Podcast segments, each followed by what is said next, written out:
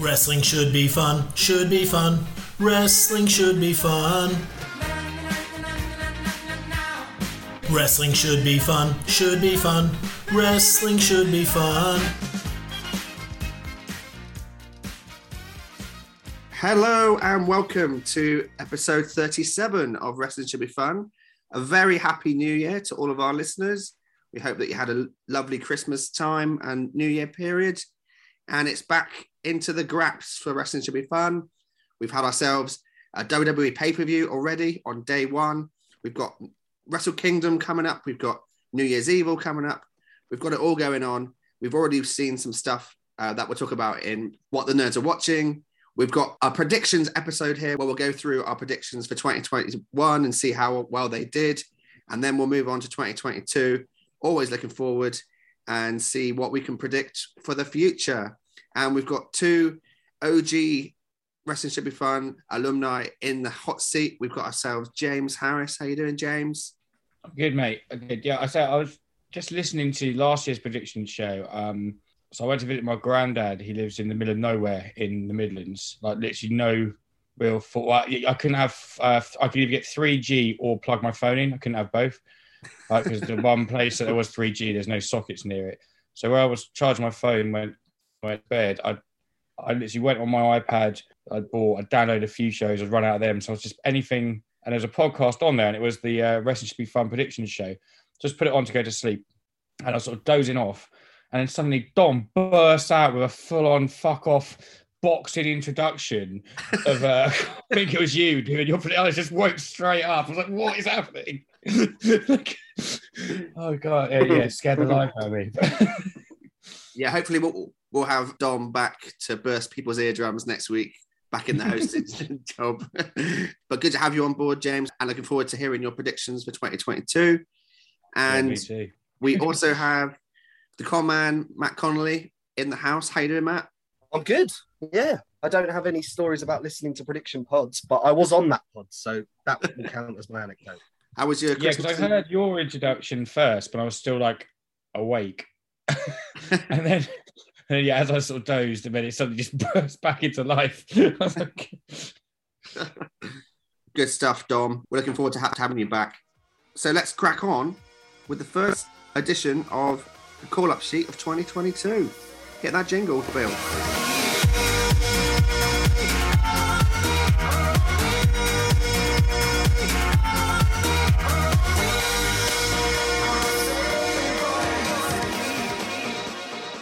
Okay, so first up, we've got Larry Mania, who graduated from Herbert Hoover's HS class of 2005, and he loves Twitter from West Virginia, USA.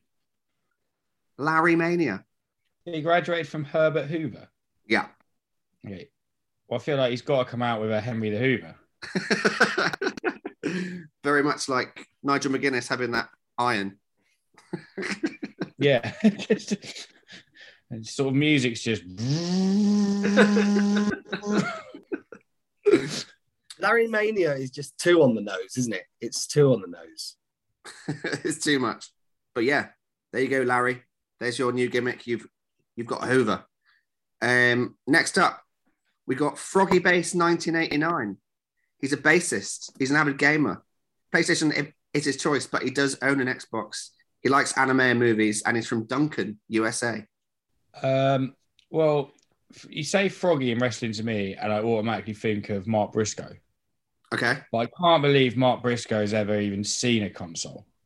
and if he has, it's just like Chicken Run. Yeah. he might have a SNES or a NES, maybe. Yeah. So Froggy, what's his name? Froggy. Froggy, Froggy Bass. Froggy Bass. He plays yeah. the bass. So, so like maybe he could form a, a, a tag team with Boogs. Like it. Yeah. Next up, we've got. Oh God, how am I going to say this? Hertzig Cage, I think. H E R Z I G K A G E. Hertzig Cage? Yeah, sounds right. Yeah. He's from Parts Unknown. He's a music junkie, a ref, wrestler of the future, actor, king of the pirates, space cowboy, Pokemon monster, John Silver impersonator, ninja, Jedi, dude, idiot, calzone. See, this is why they should have kept Twitter at 140 characters. I think he has a gimmick where, yeah, he, uh, the first thing that came to mind when you said also ref, I was thinking, and this will probably play to uh, an era you like, Ross. Do you remember Danny Davis? I do. Dangerous Danny. I have come out here and I have told you, along with my manager Jimmy Hart, who is absent at the moment, just how good Dangerous Danny Davis would be as a wrestler. Everybody had their doubts. Everybody sneered and said, oh, he's a referee. What can he do as a wrestler? Well, ask my opponents of the past. And I'm not going to name them because I don't want to embarrass them any further. Dangerous Danny Davis, who just got heat for being quite, he was probably quite good, but he would pretend he was quite bad at wrestling because he used to be a ref, right? Yeah. That was what happened. And then the guy just gave another eight gimmicks that he's got. So I'm thinking he has a sort of, he's trying to find himself. He's like a, uh, a man of all trades, but master of none gimmick, where he just can't find his wrestling style. Yeah, I quite like the idea of someone who has a new gimmick every week. Yeah. He's basically turning up backstage at Creative and he's pitching these ideas one by one. And he's going to get one that is none of them. It's going to be all. like Al Snow's European title run, but with gimmicks. Instead of Yeah. coming out as nationalities, he's going to come out as gimmicks. Next up, we've got King with a Dream, spelt K Y N G, and he says that God is first, and he's from Jacksonville, Texas. well, King with a Dream, he's got to be playing off some sort of uh, Martin Luther King gimmick, isn't he? He's, he's written it himself. he's written himself. He just does long-winded speeches every week. Yeah, he's a holier than thou uh, heel. You know, Yeah. he's he's got the the ideas of maybe a Gacy, but the delivery of um, Reverend D-Von. what was he called? Uh, Reverend D-Von, yeah. I've had a I've had a name for. Lanny Poffo. The bro- what was he called? Oh, the genius. I am thankful for being the world's smartest man. The genius. A bit a bit of that about him, as well Yeah. as a bit of a bit of Gacy. Big fan of that. Next up, we've got Ryan Revelator, and he asks, "What's so funny about peace, love, and understanding?" And he's from Texas. What was his name again? Sorry, Ryan Revelator. it's a good name. Ryback's just rebadged himself, hasn't he? God, I wish. Next up, we've got Chris Green, who is heading into the new year like the Shockmaster, and he's from the outer reaches of mankind. I, I love this because his name is so normal. Yeah. Yeah. and then he's he's gone right out there with his with his where he's from and uh, how he's heading into the new year. So I'm picturing just this. He's just the absolute most normal looking wrestler you can get as a human, but he's just weird. I I think I've put it together though. I know that name might appear boring, but I'm taking Green as a drug reference here. That's why he's out there. So I think it's just a stoner gimmick. yeah. Comes out to Cypress Hill. Stone Shockmaster. Yeah. Oh, can you imagine? There must have been a wrestler on the Indies who comes out to like hits from the bong or something, right? it has to be.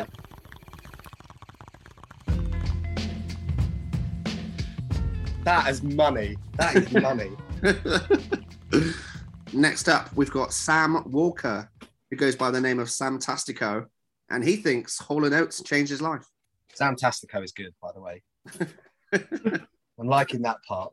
Obviously, comes out to, to Hall and Oates, Yeah, for sure, for sure. maybe in a big feud against Flamita. Nice. What? Why not? I think Sam Walker also played in goal for Yeovil. I think they had a Sam Walker, so you know, I don't think it's the same guy. Maybe he can wrestle Matt Riddle in Yeovil. yes. Lastly, we've got Ryan Fralich or Fralich. I, I apologize if I've pronounced that wrong. He's a husband, a dog dad, a public servant. He's a Vikings fan, Disney adult, comics, games, sports, wrestling. He works hard and he's nice to people. And he's from White Bear Lake, Minnesota. Just get him in. He sounds lovely. Yeah, he sounds great. I Ryan, mean, he has he has written that himself, but Kurt Ryan- Angle point. we're not Right. handing you a new gimmick, but we are giving you a, a civil invite onto the pod. So that's it for the call up sheet this week, including an invite to Ryan, the loveliest man on Twitter. thanks very much for all of your entries, and we hope that you enjoyed your new gimmicks. We'll give you a, a DM to let you know that, that you've had your shout out. And let's move on to what the nerds are watching. I've been watching you. A la la la la long. A la la la la long, long, long, long, long. Come on. A la la la la long. A la la la la long, long, long, long, long. Hey. It's been a pretty big week. Obviously, New Year and Christmas. Not sure how much wrestling everyone's watched. How much stuff have you guys been watching? I've only been able to squeeze day one in. Pretty much the same for me, pretty much. James, When was the last podcast? two weeks ago. It's been I a think, couple of weeks. I think there's actually been three dynamites in that time, I think. Yeah, I've been keeping up with Dynamite and um, a bit of Rampage.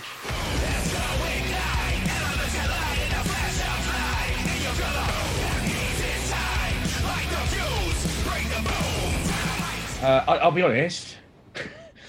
I know some, um, some of the uh, the matches. I'm not that. You know, I, they, they, it seems almost like everything's a ten man tag, six man tag. So I sort of, I'll sort of have an eye on it, skip over a little bit of some of them. Is it a bit of a case that um that's going to be the, the like lay of the land for a bit whilst they try and figure out how to fit all these new roster members in? Well, I don't mind it them doing that. It's just you can sort. I mean, and maybe this is me, but you know, once you've seen one, if you watch the sort of start and the end of the match, where the storyline progression comes, which is why I'm still watching, I don't need to watch a 20 minute match with the same people in again. Yeah, I mean, I, know, there's only so many hours in the day, and I had to binge watch Outer Banks in the last three days. So, you know what I mean? Uh, but um, I, I don't know. Like, I mean, what, what, what, what's you guys' opinions on that? I mean, when if you're watching a show, do you have to? Uh, when I'm at a live show, I want to watch the whole match and and you know, sort of the pay per views and stuff. But if I'm watching a weekly show, which I've started doing again now, I don't feel the need to watch the whole match of some of these matches, which because you know what you're going to get. You know you're going to get good wrestling, but it's not going to be yeah, I take your point. amazing. And you know, I'd rather follow along. I'd rather watch like all the promos and stuff because they're. I watch. I don't know. I- That's just, maybe it's just me. I did watch the the dynamite when there was like back to back ten man matches, and the first one featured FTR and MJF and stuff, and it was really really good. And then there was another one straight afterwards, and I was just a bit like, oh, I kind of wish that they just pace it a bit better. Yeah, I try and skip any matches that Matt Hardy's in. Wonderful. Uh, yeah, I don't know. But, Yeah. yeah. I mean, I, I, I- yeah, I think, I think, I think I'm on the same wavelength as you. I don't think they're doing a bad job with the stories, and they're just progressing them, and, and they're doing the opposite of what we, what I've been critical about with sort of WWE, like just going back to the same singles matches, you know, straight away. So I like the way they're doing it, but and, and I am tuning in to see how they're progressing, but I'm not that interested in seeing the whole match because they're always like quite long as well, which again, fine, showcasing, and they're all good wrestlers. it does feel a bit like it's a, um, also as a criticism, it makes it easier for me to watch it, and It I am does- still watching it. But it does feel a bit like they've they've gone down the booking route of New Japan a little bit, where they have those tournaments, and the and the start of it are all like mad multi-man tag team matches that don't really matter, but they but they do progress the storyline of the tournament. If if that makes sense. yeah, definitely.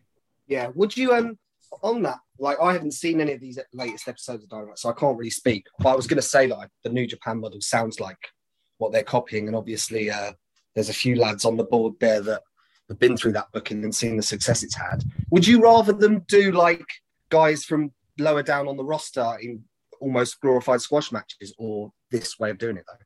It's a Good good question. question. So I don't mind them doing it, and I, I, I say I'm still watching. I just will literally Yeah. usually just skip the middle 15 minutes of a match if I'm short on time. Sort of. Yeah, I, I, I also meant that as a sincere. That wasn't like, well, would you rather them do this? I, No, no, I, I genuinely, I don't know what is the better model because Kenny Omega had a lot of success doing it at the start of lockdown, where he had matches with like Alan Angels and made them competitive. I just wondered if that's better than this way of going with tags or not. I don't know. No, no. I, so I think I, I think it is, but they are doing a good job because they are literally yeah, progressing like two or three storylines at once some of the time. And say once it comes to the, the pay per view, I'll be interested to watch it. And I, I think maybe half it is potentially, from my point of view, uh, in the past, sort of getting a bit burnt out by watching everything all the time. And I'm just yeah, sort of trying to maybe uh, savor it a little bit and and you know hold it back. So when I so when there is a pay per view or like a match, I'm, I'm quite interested in, then I'll watch it and, and enjoy it more because I don't know. It's it's an interesting question. Um, yeah, it's just been sort of I picked up on the last few weeks, but Having not seen too much of AEW over Christmas, what I did hear a lot of noise about was the Rampage no DQ women's tag team match. Did you see that, James? Yeah, I watched it this afternoon. That's I know because Brian had mentioned that. That's the one I didn't skip. I did watch the whole thing. It was a bit mental. There was mad stuff going on. I saw um the like Botchamania table spot and I just saw lots of blood.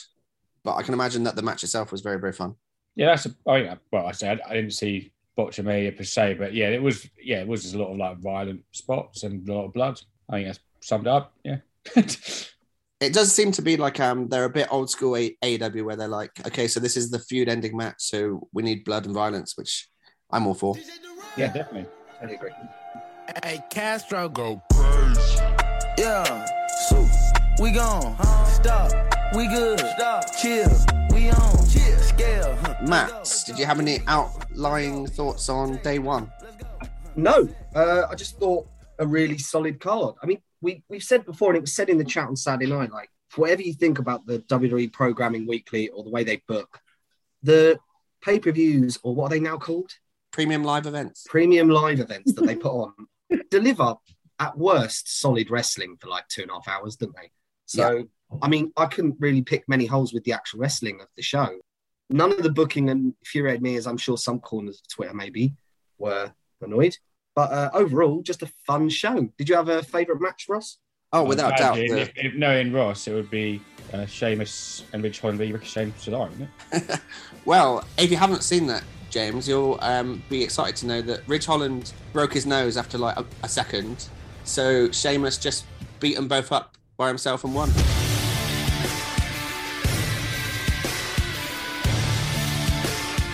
I did see that. I did see that. I was checking checking my pick'em results. Um, but yeah, Sheamus obviously brilliant, but that match was a bit of a bit a bit of a shambles, really. Um, I don't know whether they could or should have called an audible. I'm assuming that, should have. I'm assuming that it was booked for Ridge and Sheamus to win that match, and then when it went down Yeah. to two on one, should they have called an audible? they should have just gone and done it then, presuming Ridge is okay, then done it on SmackDown or whatever. Because surely the point is Ridge and Sheamus are a really good team, not Sheamus is a monster. And now that the story is Sheamus doesn't need Ridge because he just beat both dudes on his own. yeah, literally. yeah, it was a bit of a shame that um, that move by, by Ricochet was so off, wasn't it? Like it wasn't even Yeah. close to, to landing. It was pretty horrible.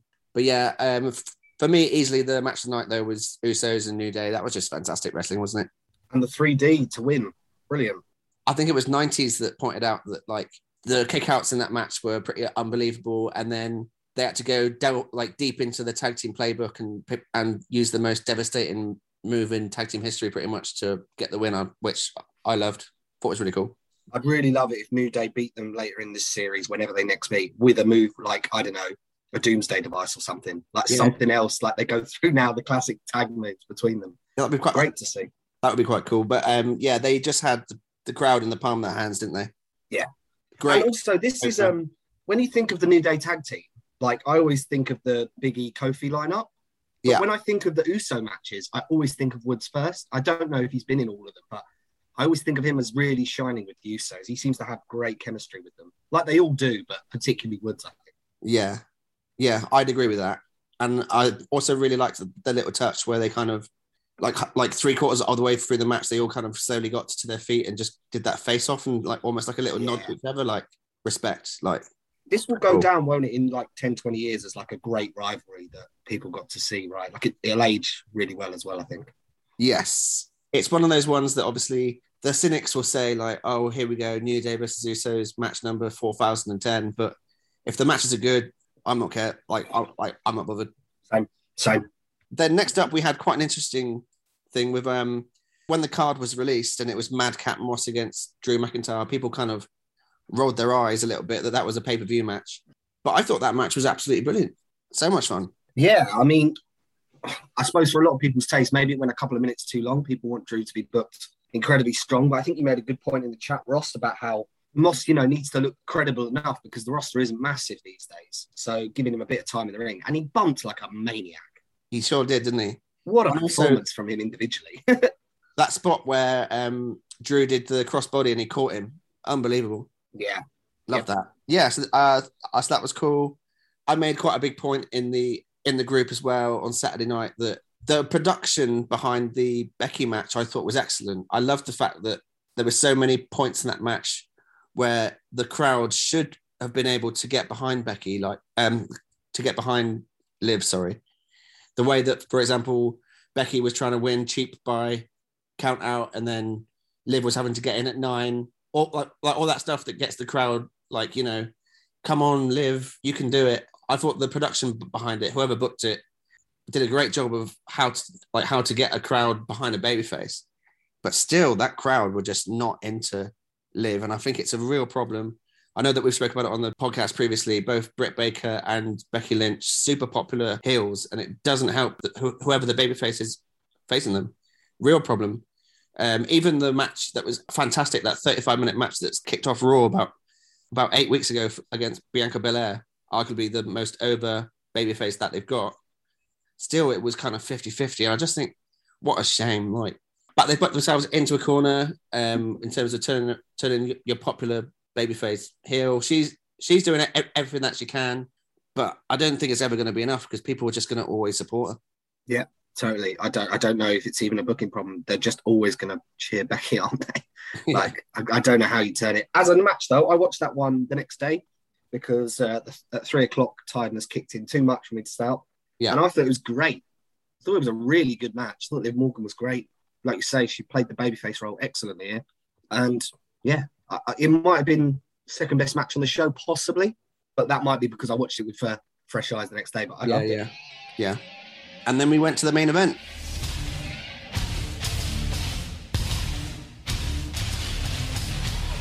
Surprisingly, Brock Lesnar added to the four-way for the WWE title, and lo and behold, Brock Lesnar comes out on top in what was a sprint of a match. We spoke about in the chat after you'd left, Matt, that um, the commentators tried to kind of say that Brock Lesnar was dominant in that match, whereas I actually think he gave so much to all the wrestlers in that match. He bumped for everyone, and Yeah, for sure. and, and specifically Lashley, who it seems like that's Yeah. going to be the match that they're going to go down the road with, whether it be Rumble or Mania or wherever.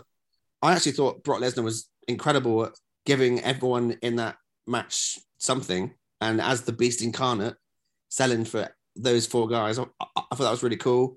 You had the um, KO and Seth being a tag team, interesting narrative. Then you also had Lashley seemingly having Brock beat with the um, hurt lock, only for Big E to make the saves. Big E almost getting the win by hitting the big ending, only for Brock to rip to wriggle out and hit the F5 for the win.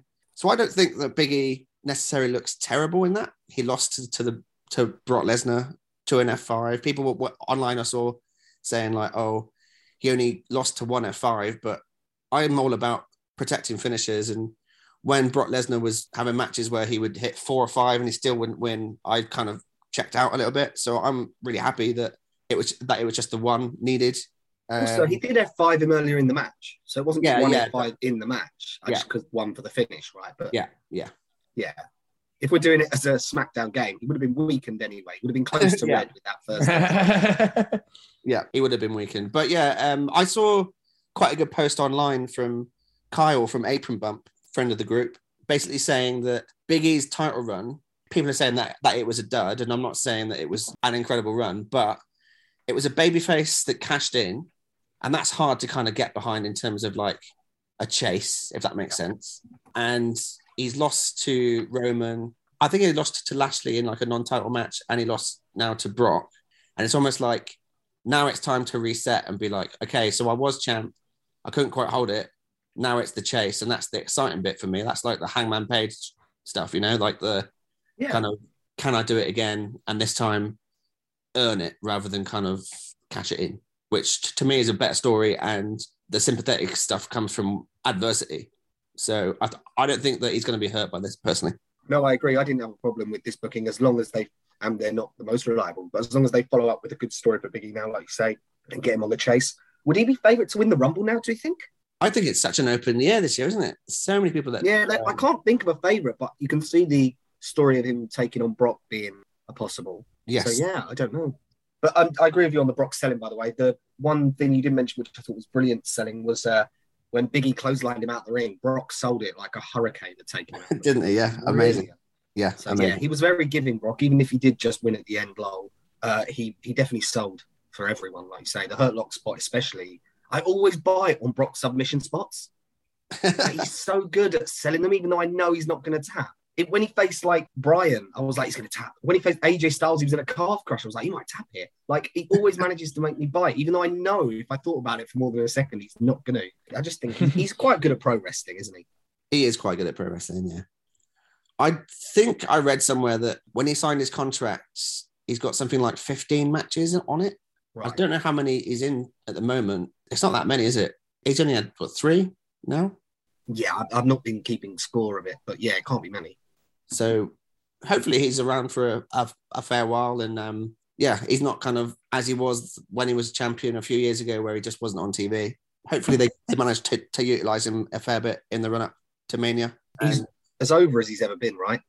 Like he's mad popular with that crowd. So yes, well, it's just a, a, a, a fresh set of paint on him, isn't it? With the farmer Yeah.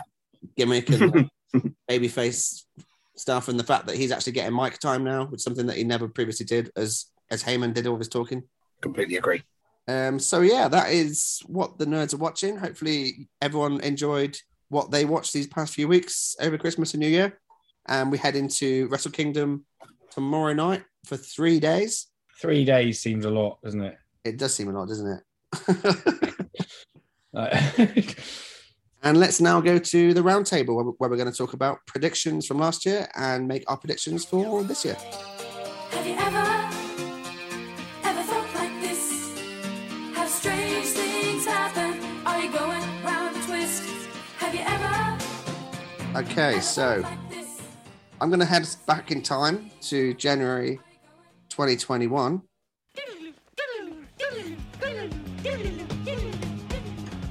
And let's go through some of the picks from last year.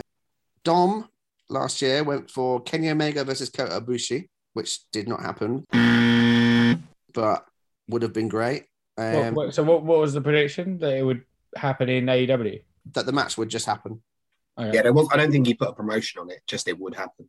Yeah, a little bit unlucky in terms of obviously COVID and um, those sorts of things, especially as I think as we made this call, the Forbidden Door stuff had just started to happen, so weren't quite sure how deep that that uh, door went.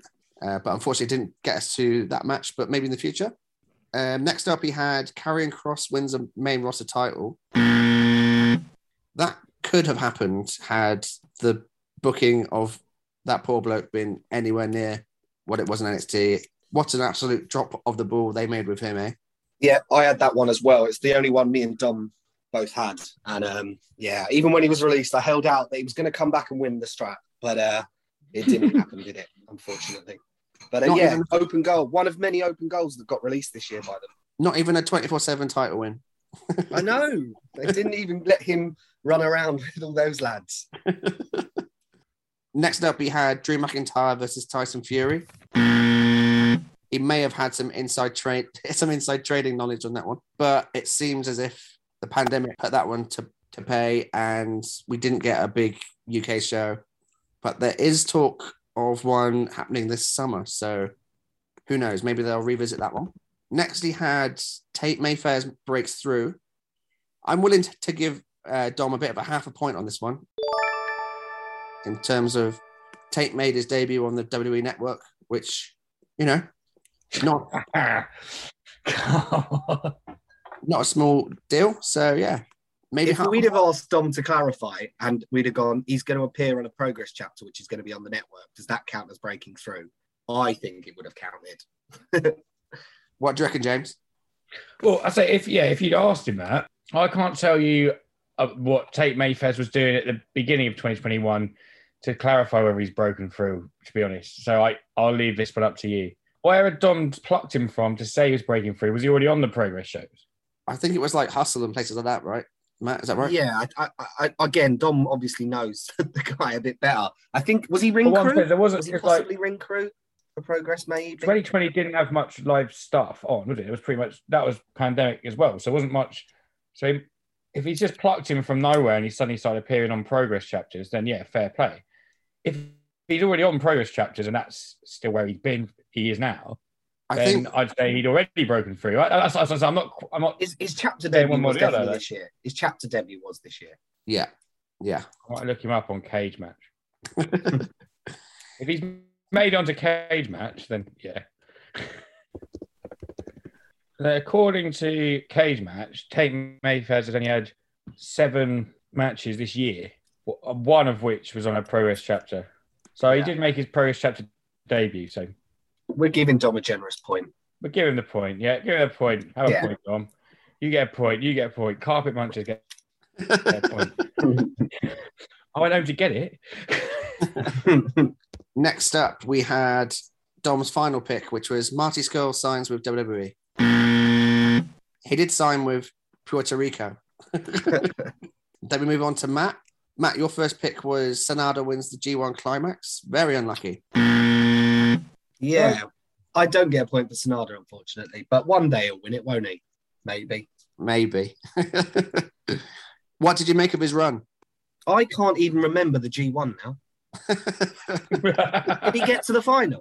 Did he? Was he in the final? Okada won it, right? Because it's Can't have been, Okada. Yeah. I won. I won Pick'em. So. I So honestly now can't remember. James, there's there's something for you to, to look up whilst we go through um, Matt's other picks. I don't think it was in the final. I think it was Okada versus um someone else. I just think, right, he's not popular with all uh, us cool indie boys over in this side of the pond, but Sanada's so loved, they're going to pull the trigger one day. Yeah. It just wasn't this last year, but it might be this year. Who knows? Uh, he did get to the final. Oh, there we go. So very close. Oh, and that- uh, 2021. No, I've got 20. Uh, so last year he got to the final. 2020. This Oh. year, I wasn't close then. this year it was a car. Oh yeah, because Ibushi broke his broke himself after. oh yeah, Oh yeah. Ibushi got injured in the final. yeah. Oh, He finished fifth in the B block, Matt. it was close. Yeah, he was halfway there. He was halfway there. He didn't even qualify Yeah, for the he- Champions League. tried. He won't even be playing in the. He'll have to play Thursday night wrestling next year. Thursday night uh, up against A Block's Toru Yano. That's yeah. that's where- Oh, what a shame for Sanada. He's missed out on the Champions League money. but if he's Thursday night wrestling, then at least he gets to move to Enfield.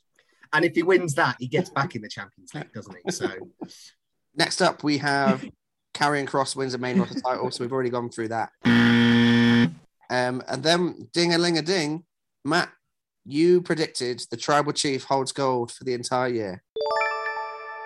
Well done, sir. I did. It was it. It wasn't an outrageous prediction, was it? It was. It was a fairly safe one, I think. But they definitely could have pulled the trigger a few times, and I think um, it would have been interesting to have seen if he would have won at day one. But obviously, I would have still won the prediction. But yeah, I'm happy with that one. The tribal chief is the man. I, I love that one. And like, sorry, I was literally rooting for Roman Reigns to to go undefeated for the well, undefeated, but to keep the tro- trophy trophy title for the whole year, ju- just for your prediction, Matt. And, it- and that was without watching the matches, but when I was making my picks on Pick'ems and having a look the next day, it was always to check where how Roman had got on in the, uh, Well, in the as, title match first. That was what I was. Yeah, I was genuinely excited by it. the chase. I mean, it wasn't a New Year's celebration for me. It was a Roman being champion celebration. Uh, the champagne cork was was, uh, was popped off when Roman didn't get any last minute challenges. I wonder so- if they'll. Um, I mean, I might, I might be wrong, and it might have happened already. But um, do you reckon they might do? Uh, which titles he got? Universal. The universal one. Has he gone past? Has he gone past uh, Punk's reign from? I think- but Yeah, it looks like he because has. it's the Universal belt. I think Brock's got the longest Universal belt run, hasn't he? On that title. yeah, he's 14, 14 days behind Lesnar at the moment. Oh, so he's gonna probably pinch that now. Cheers, COVID. Got him over the line. And also Yeah. shout out to the tribal chief for being the needle mover. We um, announced our Wrestling Should Be Fun Awards on Twitter two weeks ago, and each tweet got around about 60 likes. Then we announced that Roman Reigns was the rest of the year. 500 likes. Unbelievable. What a bloke. Yeah. How many alts does Conman have? Hey, do you think? Do you think like he this this run with the title? has now put him at like he's going to be massive in all media kind of thing. The way he's presented now, I know that seems maybe a bit over the top. I can see him going on and having a rock like film career. The way he feels so important to the company now, like he's miles ahead of everyone. Weirdly, I would argue that Big E got all the big gigs for that like four months that he was champion. He was Yeah. he was everywhere. He was on sports events. He was on the Tyson Fury fight. He was everywhere. Yeah. UFC. Is that just because he's a baby face? Probably, yeah, yeah. I don't know if they're just holding Roman back because they still have the uh, idea that he's a heel. He can't do all the I quite like baby that. kissing. I quite like that. Yeah, if that is even the reason, I don't know. Maybe Roman just can't be asked. Fair play. I mean, he is just incredible, and his entrance goes on for about twenty minutes. on SmackDown now.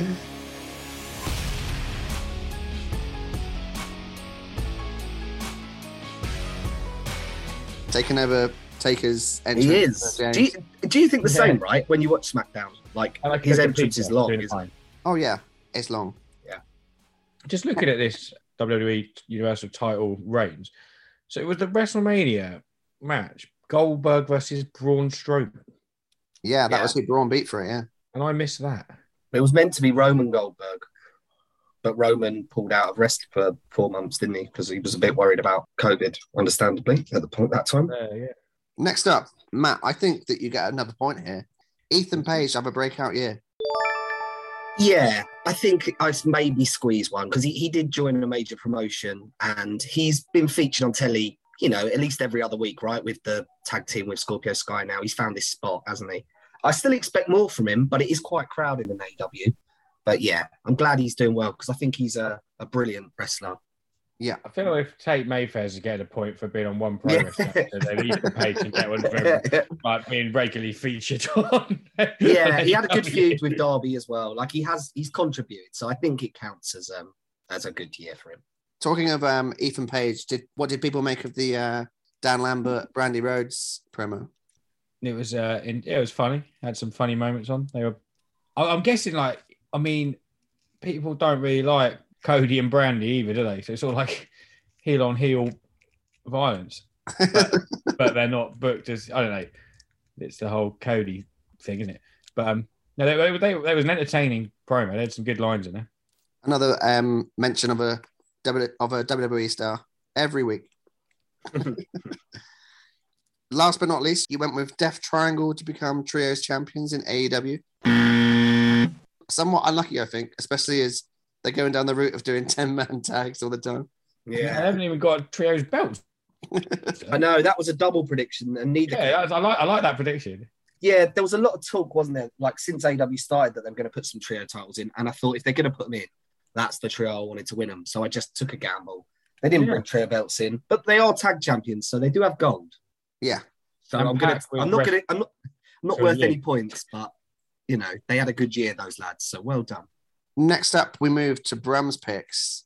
I think he hit one on the nose here with New Japan gets old. Yeah,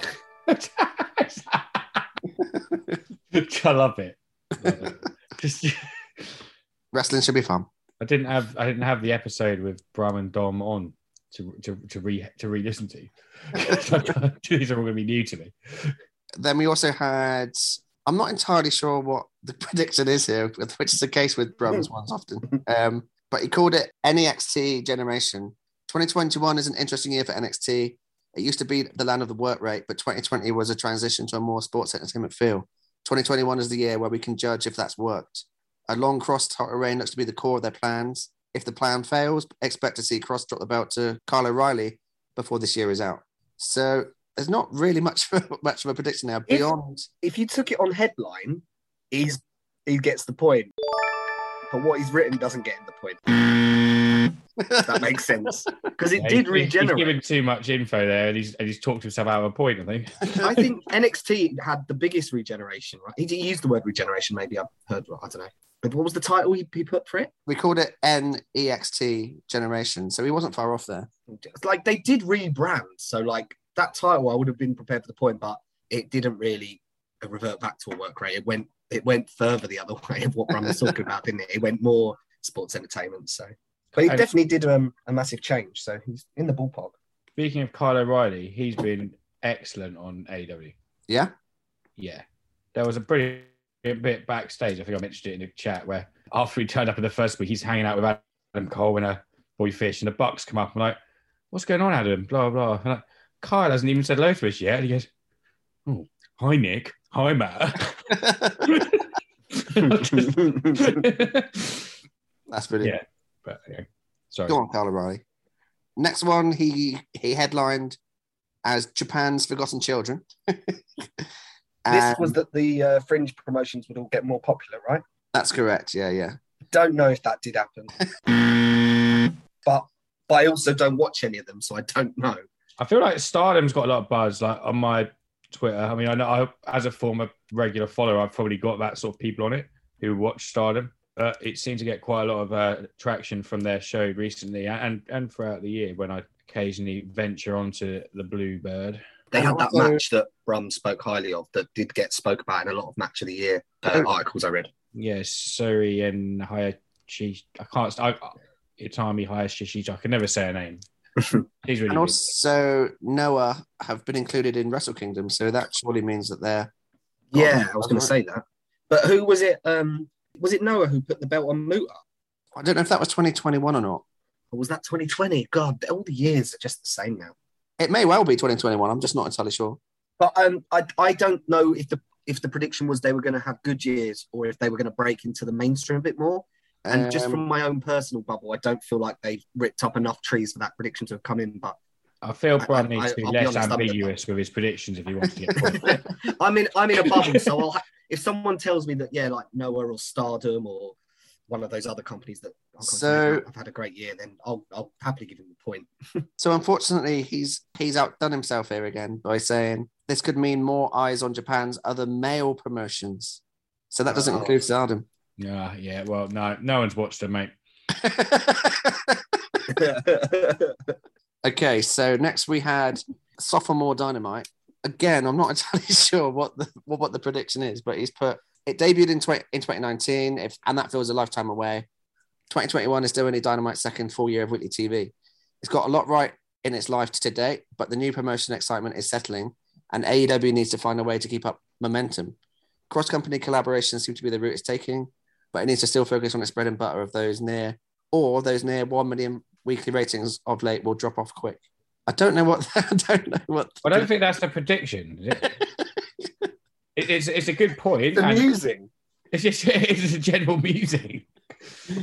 Brum Um, mused. I think I think I think Brum was if we're gonna pick it, I think he's being positive there and saying that AW are gonna find a way to keep that million. He hasn't necessarily said that, but I think that would be the, what he would have meant. And they did have their best year so far. Can I just say that as as a neutral here, who hasn't got uh, predictions in the race, if I were one of the people who did and that got a point, I'd be furious. I would be Like, from a competitive point of view, like, I think it's a good point, and, and, and like it is a good, and I think yeah, it makes complete sense, and it's a it's a very astute observation, but it's not a prediction. like for, for points based, you can't get a point for that. No, like I don't know if Ethan Page, sure. This one, I'd, I'd say no as a neutral. I But- think we've just added the points in as like a an indicator of you were in the right. Yeah, you, you were there. Like I don't think it was a competition. I know, I but like, but it has go, become one now, and this is the third one we're going through. And like, if I'm marking that, show you're working. Sure, you've tried to fool me with your workings. You haven't actually put an answer. You know, like um, But it's a very good point, and I think it makes a lot of sense. I don't want to, I don't want to just like take away from that, but you can't have a point for that. you know, like Paul Heyman says, that's not a prediction, that's a spoiler. I think Brum should just say that's not a prediction and then just stop talking. It's not a prediction. Have you got one more there? It's Is there one more for Brum? One more for Brum. he says, What the fuck does 2021 mean for British wrestling? The three heads for BritWres are COVID, NXT UK, and the cancerous infrastructure that led to predators operating with abandon. the vaccine made help deal with the first head. They're not completely, not for a while, but the other two do have do not have simple solutions. My favorite thing in wrestling is watching it live with mates over a few beers. I really hope that can happen again, but I've no idea what the show will be, how it, how it will be run, and my emotions when watching it. I'd like to be a bit more optimistic, but I don't feel it right now. Just because wrestling should be fun doesn't mean it always is. I don't know Wow. what the prediction is, but let's just say we did manage to all three of us get to at least one live show this year, right? Yeah. If Brum, if Brum didn't have a prejudice against one particular uh, promoter, he might have come with me. Well, Brum did come with me could have had a to beer with watch me. uh, to watch some lads in my local promotion. So, and Ross, you went to the Eve show, right? Yeah, I went to Eve with him, yeah, which was lovely. And James, you've been to a few Rev Pro, right? I went to one Rev Pro show. Oh, was it just the one you went to? Don went to one as well, right? Was that a different one or was that the same one? No, I didn't. No, Dom didn't get to the one I went to. No, I haven't been with any of you boys yet. And that the we've all- Dolphins- we've all and the managed to get around. lost last night, so there's a good chance I might come to that thing later this month. Oh, wicked. Uh, Only if I can get a ticket at midday when it goes on sale for general public. Um, next up were my p- predictions. I predicted that Jim Smallman w- would become the NXT UK GM, which obviously didn't happen. Something that I think should have happened personally, but it is what it is. We've still got Sid Scala. Isn't he quite a bit? Isn't he quite high up in NXT now, or, or I just made that up? Apparently so. So Wasn't he on TV the other day? He was on TV the other day when Grayson Waller was going around trying to make friends and influence people and doing it very badly. Um, yeah, and good luck to him. So, That's so the sort of thing Jim Small would say. It? it sounded a bit small and S. Like, oh, good luck to him. so that's not from one for me. My other prediction was AEW signed Tessa Blanchard.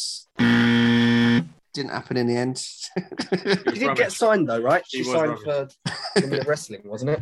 yeah, so she got assigned eventually in 2021, just to the wrong promotion. Where is she? So she's joined WoW, which is what the it's like a rehash of the old Glow series from the 80s Okay. early 90s. Well, so like a real life. Uh, I, I, so I've seen the um, Netflix show. It's good. Yeah, yeah, it is a good show. So yeah, it's like a remake of that, I guess. So it's kind of high, like high camp wrestling. Interesting. Uh, next up, I went for Jey Uso to win singles gold, which I kind of feel like may have happened had Jimmy Uso not come back into the fold. Did right again? Did, was it this year he won the Andre? Did he win the Andre? Oh, Did he Ooh. win it? I can't remember. Yeah, that, if that is a gold. James, have you got your little so- Google machine? Can you check who won? Yeah. Andre the I'll have a Giant look, I'll have a look, mate. I'll have a look. That's the uh, mic check. as I'm pretty sure he won it, which counts as it might not be a belt, but I'm going to give you half a point if you get Well, yeah, it, it is a gold trophy, isn't it? yeah. Winners. Uh, did he win it, or am The I winner- making a memory of? It was Jey Uso beat Shinsuke Nakamura. Ross, that is a point, mate. Well done. I'd say it's a point for Ross. Come on. He's the reigning champion, so yeah. Yeah, Good I can see Andre. him there next to the gold, next to the gold trophy. So Oh, what? That's a great point. Yeah. Uh, thanks, mate. I've won you a point there, Ross. You're welcome. and we didn't even talk about that, I don't think, in the halfway predictions. No, and we it didn't. happened in March or April. and we brought it up at the end of the year. Love it. My fourth one was Randy Orton to win another he- heavyweight title. Didn't happen, but what? But what a year he's had, eh? And it will. It just didn't happen this year, right? But the riddle split, I think, will be about the title eventually. Yes, he's been absolutely brilliant with um, Riddle. Yeah. Yeah. absolutely quick question. Sorry to interrupt. I thought, yeah. Um, I was gonna say, can you name the uh, previous six runners-up of the Andre the Giant Battle Royal Six runners up. after, apart from Shinsuke Nakamura? the I other couldn't six? get the six winners, mate. Um, Did we do six, six winners. We got Jey Uso. yeah, Yeah, the true, six winners. are we doing the winners? Yeah, Go for the winners. Gone. Cesaro. Yeah, That was the, the only one I can on this big show won it as well because he yeah. Yeah. Uh, also in the runners-up. Braun Strowman. Braun Strowman, correct. Um, was it Matt Hardy? Matt Hardy did win it, correct. I got a point in Pickham's for that. Yeah, And then who's the other one? Baron Corbin. Baron Corbin is correct. He's also a runner-up, and they've got one more. Uh, this is a, you know, uh, he's not. I don't think he's with the company anymore. He's um, he definitely won the twenty four seven tag team championship. Uh, tag team championship at one point, I think, and as did his mate who helped him win the battle royal. No Ooh. idea. What year are we talking? 2017, Orlando, Florida. I was there. I was hyped. Oh, was this um Sandow and Miz? Oh no, you've just given us a clue. clue. It was um, it was Mojo, wasn't it? it was Mojo. Mojo. Mizdow is in the runners-up though. Yeah, he should have won it, shouldn't he? But then they wanted that picture of Big Show next to the trophy. yeah. Sorry, but listeners, to interrupt with. Oh, No, they were they were playing along. Don't they? were- They enjoyed. Someone's it. there shouting, Colin Jost was a runner up, you idiot. And my last pick, which came in NXT UK Takeover Dublin, still doesn't happen. Quite a forgot that. negative pick from you, Ross, but I'll allow it as a point. You've got to get them points, didn't you? Got to Have you, get. won, the have you won there, Ross, with three points? Have you? Have you? Or did you get three? I got as well, man? two. I only got two points. Uh, No, I think Matt won. Everyone felt like they got a couple there, but am we? Am I just remembering that wrong? I, Brum, say Brum got Brum either got five or zero. I don't know. people who turned up to argue their case of uh, of one joint winners, Ross and Matt Connolly. Well done, boys. So we'll move forth to 2022.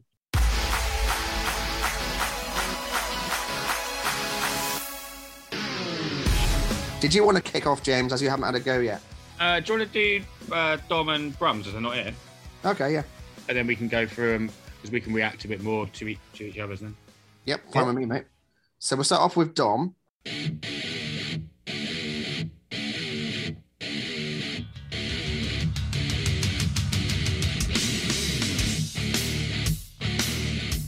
Dom's first prediction is that Allie Katch wins the GCW title. And I feel terrible here, but I can't offer anything here. I'll just say, cool. Is that um? I, I say I'm going to sound well, not really. I just don't haven't I haven't watched any GCW recently, but is that a new gimmick of Ali Cat or is that someone completely different? I can't tell you. It's, I know nothing about GCW either. Sorry. Sorry, it's Dom. what, it's what happens when you don't turn up, Dom. I believe Dom though. Dom seems to have his finger on the pulse of um, GCW at the moment. He's been watching a few shows, right? So I, I believe his, I believe and have faith in that prediction. yeah, he's he's bang on with his deathmatch stuff. Um, next up, Charlie Evans ends up on TV before the end of the year. That's pretty um, vague, I guess, in terms of where she ends up. But So if she was to turn up on, let's say AEW came to the UK and filmed some darkened elevations, and she got onto them, would that count? I say that counts, but I say it doesn't count if she's on like Sunday Kitchen. I, I'm, I'm actually going uh, to disagree with you, Ross. It's a YouTube show, isn't it? If Charlie Evans turns up on Sunday Kitchen, Dom wins. I just, yeah, I just think Sunday Kitchen counts more than Dark or Elevation. They're not actually Yeah. on TV. or maybe I'm old fashioned by TV definition, but that's they're, they're YouTube shows, aren't they? Yeah, that's why I was asking because I suppose that is exposure in a major company, but is it, it's not on TV per se. Yeah, interesting. We'll have to But have that's the sort of thing I could definitely imagine her getting used for, like, or or any of the British talent, right? Like, Yeah, if they were to come over and do that. yeah. But yeah, she's I on the. thought because someone's going to be moaning. I know she's not British, but she's part of the scene. If she gets on a progress show on the WWE network on Peacock, does that count? I want to clarify it now before. I I don't think that counts because she's already been on a progress show. She's probably on the network somewhere. Yeah, that's a point, actually. Is Charlie Evans on the network already? I bet you she's the, one of those chapters they've slung up. She might have a match on, right? Yeah, she might There's well do. chance. Might well do. Basically, we all think Charlie Evans is good. Is the Yes. is yes. the anyway. And it would be great to see anyone who's good get a chance on TV. So hopefully. Uh, next up, he's gone with Zack Sabre Jr. versus American Dragon at the Cottage. Love it. Yeah. I Hope it happens. Right. Uh, I hope and think it happens. Number four, he's gone Aussie Open to win the IWGP tag titles. I can see it. I think they, they're going to go over, right? I think it's bold. I, I, I think they, they they should get over there. They're part of Ospreay's clan now, right? Yep. No, like, I think it's a good. I like it as a prediction because it's, it's a bold one. We've seen them wrestle for those belts. Or did they wrestle for the belts, or were they just? Is it just a? Or did I they? can't remember if it was for the belts, but it was a fantastic match. Yeah, Yeah. so I think that might have been for the belts. So they've come close before. I'm not sure. Yeah, I like it as a prediction. It's good. And then his last one, I love Progress Super Strong Style 16 has imports from both WWE and AEW. Yes, please. I don't see it. If it's not, if it, I don't know, if it's on the network, I don't see it. I, I- again, I, I'd love it to be true. I, I don't know. We meant we meant uh, uh, we meant to sort of discuss these. Like, There I- is- for me, I don't see it, but I'd is- love it. To be true. It'd be great. There is precedent, though, isn't there, of like Kingston being on the network? Yeah, but that was he wasn't signed at the time, was he? Don't know. That's that's what I mean. I mean, like Kings, Kingston was a free agent and he was on the network, not AEW talent being on the network. Yeah. I mean, it's, it's, it's just it's just my opinion on the prediction. I, again, I'd, I'd love it to be true. It'd be, it would be a brilliant tournament. I wouldn't I wouldn't be shocked by it, but I, I I don't know if it's logistically possible. But it wouldn't shock me if they announced like AW got about 100 wrestlers that are doing nothing, so they could easily send a lad or two over for it. Yeah. Who would who would you think would be a genuine possibility? from AEW to be on the Super Strong Style. Yeah. I'd like I don't know if they're possible or not, but I'd like um a Ricky Starks to come over. That'd be good. And he's a former progress guy.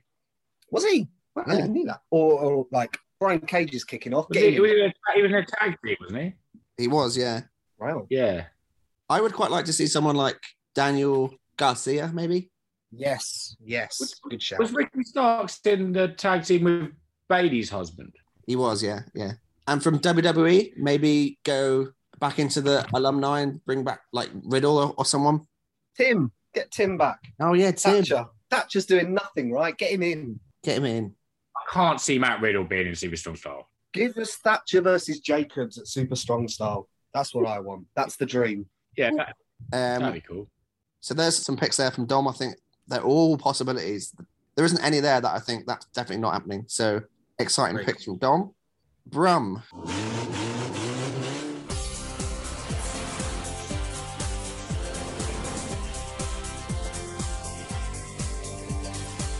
Has Brum made predictions? Do you reckon? From mused. Okay, so number one, he's got MJF will be the first person to beat Punk in AEW and be champion by year end. I would agree. and I Um, can see it. But um, can I ask again for a clarification? Be champion by year end just means he has to win it. He doesn't have to be the champion at year end. No, yeah, yeah. Yeah, yeah. Oh, yeah, that's a good prediction. Yeah, good sensible prediction. The way I see it, the AEW title coming off a Hangman is either going to MJF or Adam Cole. I, I, don't had know. MJF. Is there enough? I- Maybe I- Cody. I changed one of my predictions earlier, but one of them was that MJF takes the title off Hangman. I, I, I, I did change it earlier, so yeah, I, I think MJF will win it this year. I think. Um, I hope that uh, Brum gets a point because I'd like to see it. Next up, he's gone. Chris Hero will debut in AEW. Oh, He says, hopefully as part of Cody's Open Challenge or the Owen. More of a wish than a prediction, but I'm going for it. I think he'll mainly help out new talent, so we won't have a lot of big dynamite feuds, but it will still be lovely. yeah. yeah. Where's uh, he gone? Is he wrestling at the moment? Anyway, According to Cage Match, he hasn't wrestled since he left the Fed. that's a shame. I'd like to see him come back, so I hope that one comes in as well. But did you see that the bowler lineup has been released? And there's Right. someone called something like Johnny Five Skulls or something like that. and there's no like, there's no cage match for him. There's no website for him. There's no Twitter for him. So he's like a made up dude. And people are saying that he's from Dayton, Ohio, which is where he's from. So people are Ah. saying potentially it's Hero, which will be fun. Oh, yeah, cool. I hope. I Um, hope Brum's right. Next up, he goes for a progress one, and he says Spike Trivet will win the Super Strong Style and go on to beat Cara. He then makes a caveat where he says this prediction is now massively up in the air, as A, Spike wasn't on the last set of tapings. B, he hasn't mentioned the company on his social media for over six months, and C, they have new ownership. But if predictions aren't bold, then what's the point? I don't think it's that bold. I can see it. I'm not saying it will happen, but I can see it. It is quite interesting, isn't it, that new management comes in now? It's almost like those chapters that happened on the network are almost like hidden chapters that nobody is going to really talk about too much. I assume it's kind of like let's just start again with this one in general. Right? And Trivet's kind of the loser of that because I thought the stuff that he was building with Cara was some of the best stuff on him, Well, from what I saw, Yeah, like um, when he he put that lad over, like took the loss and was like, wins and losses don't matter in progress because I've just won five in a row and I'm not getting a title shot, so I don't care if I win or not. I just thought it was such a good little wrinkle of a storyline he was building with Cara. So I hope they pay it off. yeah. I I'm a big fan of Spike. I'm game for it. Next up, he says, in the spirit of predictions being bold, I'm going for a New Japan double as it's New Japan's 50th year, and we're going to get loads of crossover stuff, including, and I think this, that this would include both Okada versus Omega 5 and Danielson in the G1. Yeah, I don't know, but I again, like with most of the Brum's predictions, I hope they're right and I can see them happening. Yeah. I'd probably watch Danielson in the G1. I think that was something that would get some eyes on New Japan. Um, and a lot of people like the Okada Omega series, so I imagine that one as well. I want to see him against Yano. Yes. I think he'd be a lot of fun in that match. Last but not least, he's also gone for Danielson, Zack Sabre to headline Craven Cottage, but he's also added the prediction that he'll miss it because it will clash with the only wedding that he has that summer. I hope he's wrong on that. so those were his five, and they are genuine predictions. So he's improved. Yes. Well done, Brum. Who wants to go next? Yeah, on, James. if you want. Go on, James. Yeah.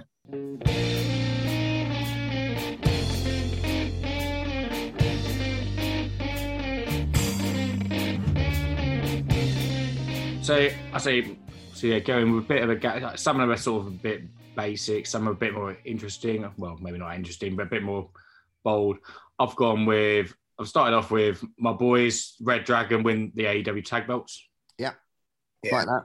Definitely can see They've that. got they've got the theme music back, so that's all we, we really care about.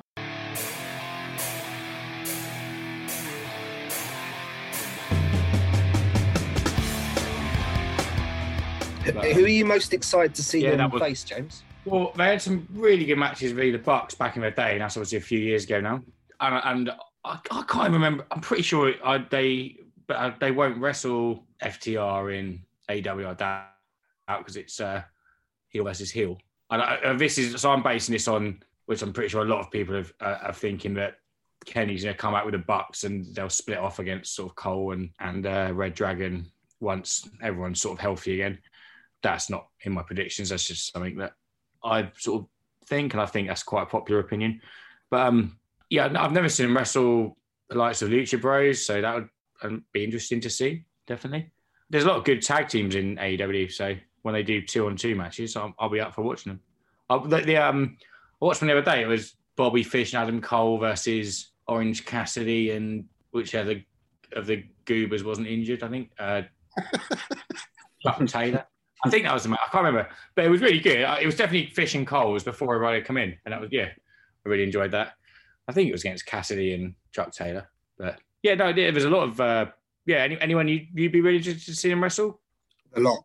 Like Lucha Express, Everyone. Jurassic Everyone. Express would be great. I think. There's not one match for me either. Uh, give me them all.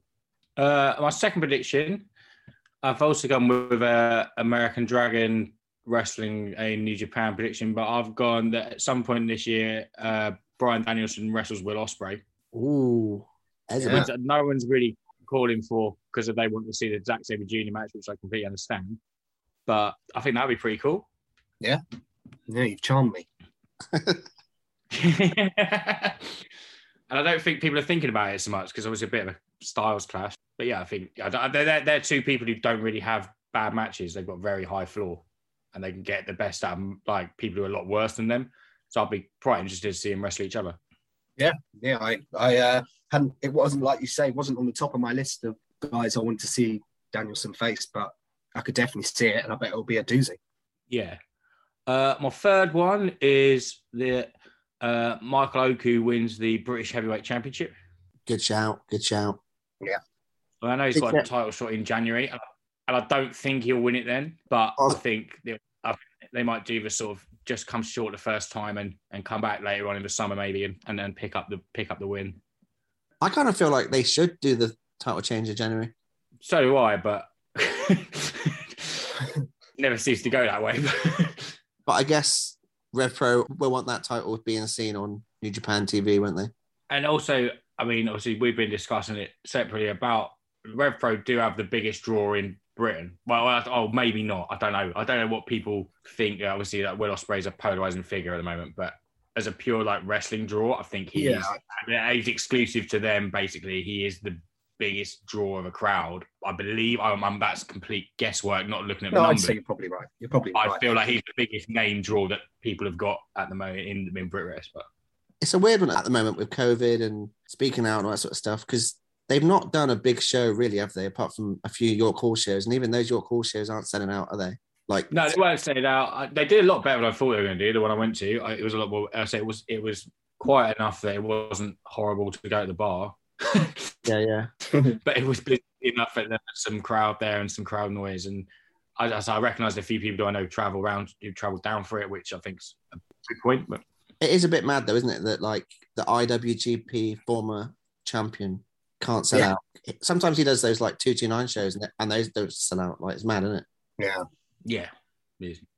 Uh, this is my first, I think, quite interesting one because I think those. Well, I say that the Dragon Ospreay, I think was reasonably interesting, and the other two were a bit. So I've gone with WWE has no first-time champions across the four major men and women's belts. Wow, that's a good prediction. I like that. So by major you mean Universal, WWE, and women's? Yeah, and the, yeah, the two women's ones, yeah. Okay, let me think.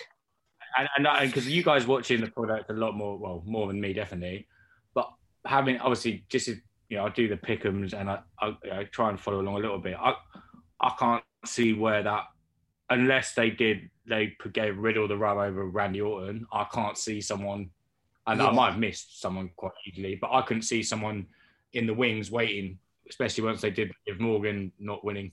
Who's on the possibility list for you, Matt? I'd probably say Riddle, possibly this Gable Stevenson guy.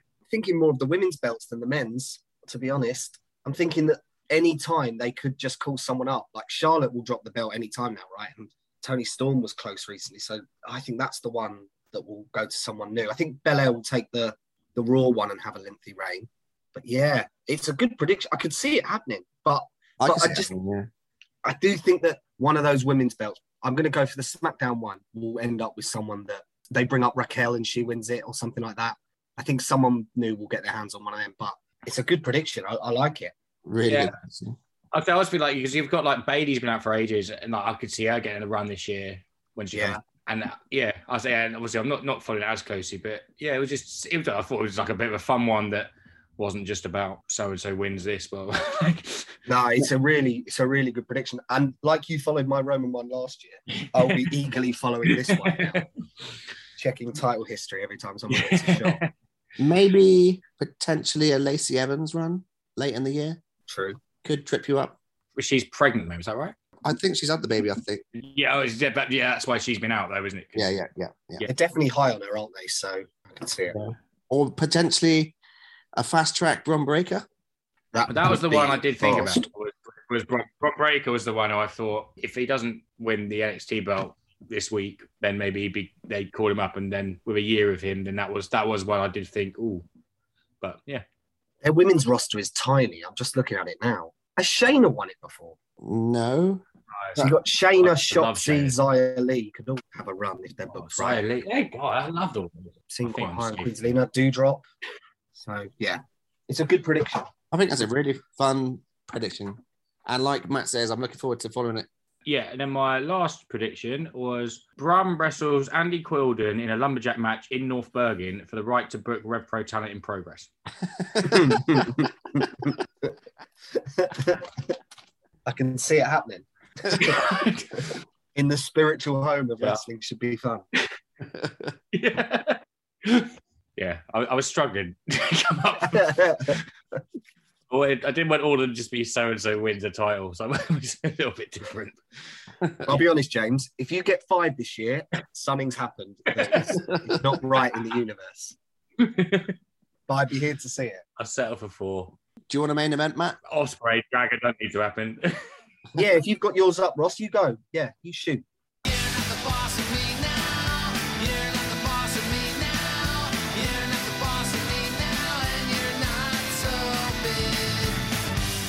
Okay, so my first one is a prediction that Bayley wins the Rumble. Ooh. I just think she's going to be returning soon enough. Bianca, I think, won last year to win it Yeah. again. I know the likes of Austin and Michaels done it in the past, but I think it's a bit cheap. And I don't think she's won it previously, Bayley. I don't think. No. Yeah, I think it's strong possibility. And then I think she'll probably go to SmackDown personally. Yeah, I hadn't thought about it, but I think that's a strong prediction, to be honest. I don't really know. I was trying to think of other people that could potentially win that belt because I do think they're going to do Becky Bianca. And I agree that I don't think Bianca will win it back to back. So, yeah. Yes, that's my prediction there. My other one is similar to what you just said. I think it, that Becky needs to be dethroned soon enough, and it should be Bianca. The storyline from SummerSlam, the chase for Bianca. I think it actually made. Sometimes people get so angry about booking and the way that people lose things, but actually, that's the story that gets you behind a wrestler. And as like horrible as it is sometimes to be like, oh, they're putting the rug under my, my wrestler. There's so many wrestlers throughout history where they've been booked in that way, whether it be Daniel Bryan or CM Punk in WWE, and then when they finally get the gold, it, it means more. So yeah, I think she's going to be one the one to dethrone Becky. May well be at WrestleMania. I'm all for that. I'd agree with that. I actually think that will happen as well. Yeah, uh, I think you make a good point about you know at the, at the time everyone's sort of kicking off about it and saying oh it makes them look bad whatever. But then as you say, if and I don't think they deliberately do this half the time. I don't think the original Daniel Bryan one wasn't deliberate, but yeah, it does make the crowd get behind them a bit more. And as you say, people are struggling to get baby faces to to overwhelm the support of Becky. I actually think that's a bit harsh on WWE there because I thought that the SummerSlam finish where Bryan beat John Cena and then he got pedigreed and then Orton ca- cashed in on him. I thought that was awesome. Not, no, I didn't mean that one. I meant the the fact that the original Bryan Swell came after the Sheamus eight seconds, which I don't think they planned on making it Bryan what he was at that point. Right, right, yeah, yeah, fair. The original Bryan D push rather than the. Yeah, yeah. um, the next one is RK Bro to split at WrestleMania. Bro. They're going for early in the year. Yeah, so I was watching those Ruthless Aggression series recently, and I don't know if, if you've seen them, but they were talking about moments at WrestleMania 20. Yeah. And they were saying, like, not many people remember the matches, but they remember Trish turning on Jericho and kissing Christian. Yeah. And they remember Molly Holly having her head shaved. And it got me thinking that, like, there's not many, like, WrestleMania moments that happen recently. It's more, it's, it's more been like good matches Yeah. aside from maybe the Alexa Bliss coming out the box thing, which was quite a cool moment, um, and the Nakamura low blow on AJ Styles, maybe Yeah. two. And I just think like an Orton turn on Riddle mid match or something would just be like a pretty momentous thing, especially because of how loved they are. Yeah. I think they'll split. I don't know when they're going to do it, but I think they'll split. So I could see that. Your logic makes sense with the uh, WrestleMania moment idea. So yeah, I, you- I think um, they're going to have. I hope they have a series with Owens and Rollins before that. That's the the four I want to see in tag. Do you think there's any chance that Riddle turns on Randy Orton? Nah, I wouldn't do it that like that personally, but who knows? That would be a massive swerve because everyone's expecting it, aren't they? From from Orton at some point. Yeah, and like, and, and Riddle's painted as this sort of doofus stoner, like obviously can go in the ring, but he's the sort of oh, I look at you know he's sort of in love with Randy Orton, like singing his theme song. I'd say again based on what I've seen. Apologies if I'm incorrect, but I feel that's a reasonable account. Uh, and then he's like, if you know, he he obviously knows he's a Randy Orton fan. He knows Randy Orton. He knows what Randy Orton does to his partners. Yeah. So before it happens to him, he does it to Randy Orton, and that sort of adds quite good depth to the character, I'd say. Yeah, I guess it's almost like what um, Orton did to Wyatt. Yeah, but it also would have uh, uh, eleva- uh, alleviate the concerns that Orton would still get cheered anyway, as well, because he then he's the babyface. Yeah, yeah, yeah. Vince, do you want my number? um, and then my last two are both AEW based. I've been reading recently, and it was quite rumored that Jeff Hardy was going to become Willow in WWE. And I then watched his Stone Cold podcast on the network this week, and he was saying that he's got like ideas to pitch to Vince, and he thinks that that like they'll happen. Then obviously what happened happened, and he's no longer with the company and he's now going to be joining a company which seemingly gives wrestlers a lot more creative freedom. And I think that he's going to be debuting as Willow in AEW, where he can become potentially part of the Sting universe, which will be quite interesting because obviously there's the past history of those two with the TNA match that went down the drain. And that ties into the way he left WWE. So I think it'll be quite interesting story wise. Yeah. I'm I'm up for anything that gives him some creative run at something. He uh, his reactions before he left were massive, so this is the market for Jeff Hardy. So yeah, I'm up for seeing him whether it's AEW or maybe I can't think where else it would be if it's not AEW though. But yeah, Has he signed with AEW, Ross? Is that what you're saying? Or No, no, he hasn't signed, just, but I'm, just expect you, just somewhere you might expect him to show up. yeah, especially like he's getting to an age now where time is of the essence a little bit, right? Yeah. I don't know. Sting's in there quite high. Yes. Um,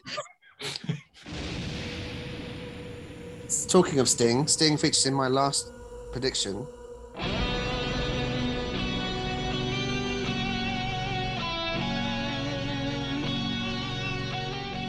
So Sting's been a roaring success at, A- at AEW, the complete opposite of what he was at WWE, to the point where in multi-man tag matches you can hide his negatives, accentuate his positives, Ladies and gentlemen, my name is Paul Heyman. crowd love him. I think Sting wins gold in 2022. wow. What gold are you thinking? Either the TNT or the tag with Darby. It's bold. I think the tag more likely.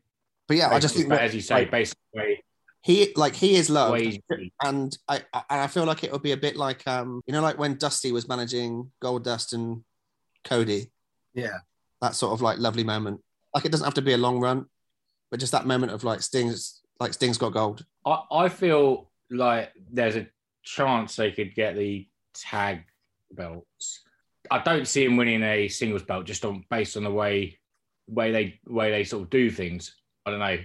I think you've got to be able to carry a match to do that. Co- Cody would Oh, yeah, love right. that though, right? Yeah, Cody would love that.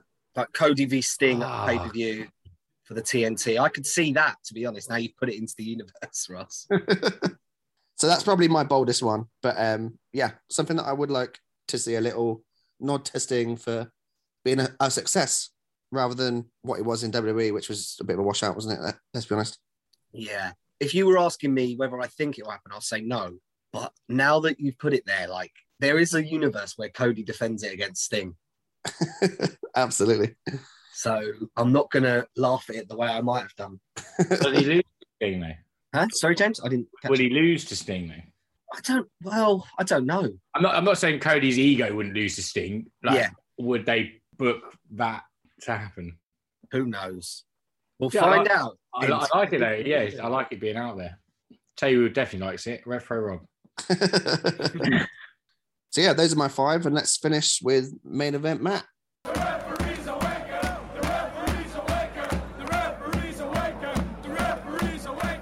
Yeah, I've got five here. I'm I'm not particularly confident on them, but they're not they're not wild either. Uh, my first one is that Pretty Deadly come to NXT 2.0 Oh, because I want it to happen because I love those boys and um, they've dropped the straps now in the UK, right? correct. Yeah, they're actually a far better fit than GYV and, two- in It's- 2.0. This was my Did, did Muscle Cat very and the other bloke win the strap? Muscle Cat and Sam Grabber win the straps. I'll take that as a no. I think they did not. No. Um, I, I think they fit 2.0. Like they're just they're throwback, aren't they? Like they've got that pretty boy gimmick going on between them. Uh, I'd love to see them in 2.0. I think they could do some great stuff, some bananas vignettes. Some of them would be funny, some of them would be awful, but they can go in the ring as well, and I think they'd be a good addition. Do you know who I think they'd have a really fun feud with? Jacket yeah, boys. Oh yes, yes, please. so I'm I'm putting it out there so it I'm happens. Is that right? Yeah. Yeah. Who's he tagging with? Jiro. Okay. I don't know. Another lad who loves a jacket, I think. What are those, what are those beard people called? Briggs and Brenson. Yeah, One of them's Bull Buchanan's son, right? yes. Wow. He, oh, amazing. Love B2. And their gimmick is that they're the opposites, but they're not really, are they? no, yeah, that they both like country music and, and, and bar fights. Yeah, yes. But yeah, I hope Pretty Deadly go over to 2.0 because I think they'd be a good addition. That's a Is great that- shout. Is, is anyone going over much at the moment? Like, I know Walter's going over this week, isn't he? Like Yeah. so GYV have been there a minute now, but there's not been many. Um, Kay Lee Ray's GYV has been, Oh yeah, makes- Kay Lee Ray. GYV and Kay Lee Ray have been exclusively over there for a while, haven't they? About for quite a while now. No, G uh, GYV have been there a while. Kaylee, Kay Lee Ray Ray's moved, moved quite recently. I think it's longer than you think. You think? What, what, what, what, what would you say about recent? I'd say at least like nine months or so. No, not not. I don't think it's been that long, but it could have been. It might be one of them things where I'm misremembering, but I thought it was a little sooner than that. I'm gonna go on Cagematch. Let's check. but anyway, I hope I hope Deadly go over and buck the trend. She debuted in August, late August. Probably about yeah. We're probably, we're probably both wrong. I think. Cut the difference. Is there anyone else, Ross, that you think, as you're a watcher of UK quite regularly, anyone else you think would be a good 2.0 fit? Out of interest. All of them. They're yeah, all like of- they could all probably do something, but is there anyone you feel is a really good fit for it? Sha Samuels. it? yes. Yeah, sure. super super fun. Put him in the chase. You. yeah. My second prediction is a bit um there's not really a, a yes or no to it, but I think this year's G1 is gonna be a good one. And I know that's kind of a bit vague, but what I mean is I think they are gonna, it's a bit brum. But what I mean is I think it's gonna be one of them where like I know a lot of people have said Bryan's coming over for it. I think there's gonna be a maybe a Mox coming back if he's in the right sort of place. I think it's gonna be maybe if this Noah partnership, uh, Marufuji, he's in Noah, right? He's been in the G1 before. I think it's going to be one of them kind of loads. I think it's going to go back to the everyone's going to be interested when they announce the brackets, not kind of, oh, why is Tangaloa in it? Yes. I think it's going to be a much more exciting and bold lineup, and there's going to be a lot of dream matches scattered throughout it. Yeah, but like the only thing that could potentially hurt you there, I think, is COVID. Yes, yeah, that is my stumbling block. But I think they're going to pick some with all the free agents knocking around and with the AW partnership. I'm very hopeful that they bring in some class dudes for it. What would be your dream? I don't know if there's necessarily like a dream, but um, I mean, obviously, I'd want Danielson over there, like which is the one everyone wants, right? Like just seeing him fight Ishii one night and then Yano the next night and then Ospreay the next night. Like, I mean, there's just so many matches. I still think Moxley's got some matches over there. He was building one with Tanahashi, wasn't he? So that could happen over there. I just think there's a lot of matches you could get out of those dudes. And I'm not even like, there's not even a set of names I would definitely say because the lay of the land in AW could be very different. You could have Adam Cole going over there or something, but it is obviously taking him off AW TV for a month, isn't it? So, yeah, I'm just, I'm hopeful for it. And I haven't got a long list of names, but I think when the lineups for the G1 are announced, there's going to be buzz. That's, and this year it was flat when it got announced. Do you know what I think would be quite fun? Go on. If you had a whole episode of Dynamite that's just a gauntlet match, a bit like when Raw had that like amazing one, and the winner gets the spot. Yeah, that'd be cool. That would be good. It'd be interesting to see how uh, AEW talent got booked in New Japan because it's like New Japan talent comes over and loses every match. yeah. Yeah. You know, Danielson. Danielson's going 0 and 9. He's just been beaten by Yujiro. Danielson, no pois. yeah, so that's that. Like, because I don't want to be too vague, but I just think, yeah, like with no disrespect to people like Yujiro and Yoshihashi and Tangaloa, I don't think we're going to have that standard of name in it. I think it's going to be much higher. Yes. I think that, that you're spot on there, mate. Um, okay, my number three is very similar to the Charli Evans one, but I'm going to change the name to my boy. Cara Noir appears for a major American promotion. Um,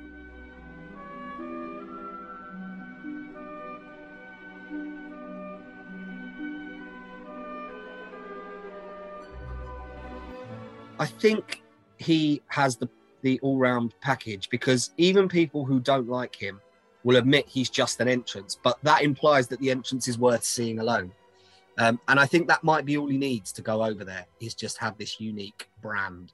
And I think he was on his way before the pandemic, winning the WX Dub tournament is a big deal, really. Like if you look at the names that have won that in the past, uh, it's Yeah. Carrot, right? So he was on a he was in good company winning that, beating um, some names along the way as well, right? Like did he beat Mike Bailey and stuff? So I, I think he'll get a chance on.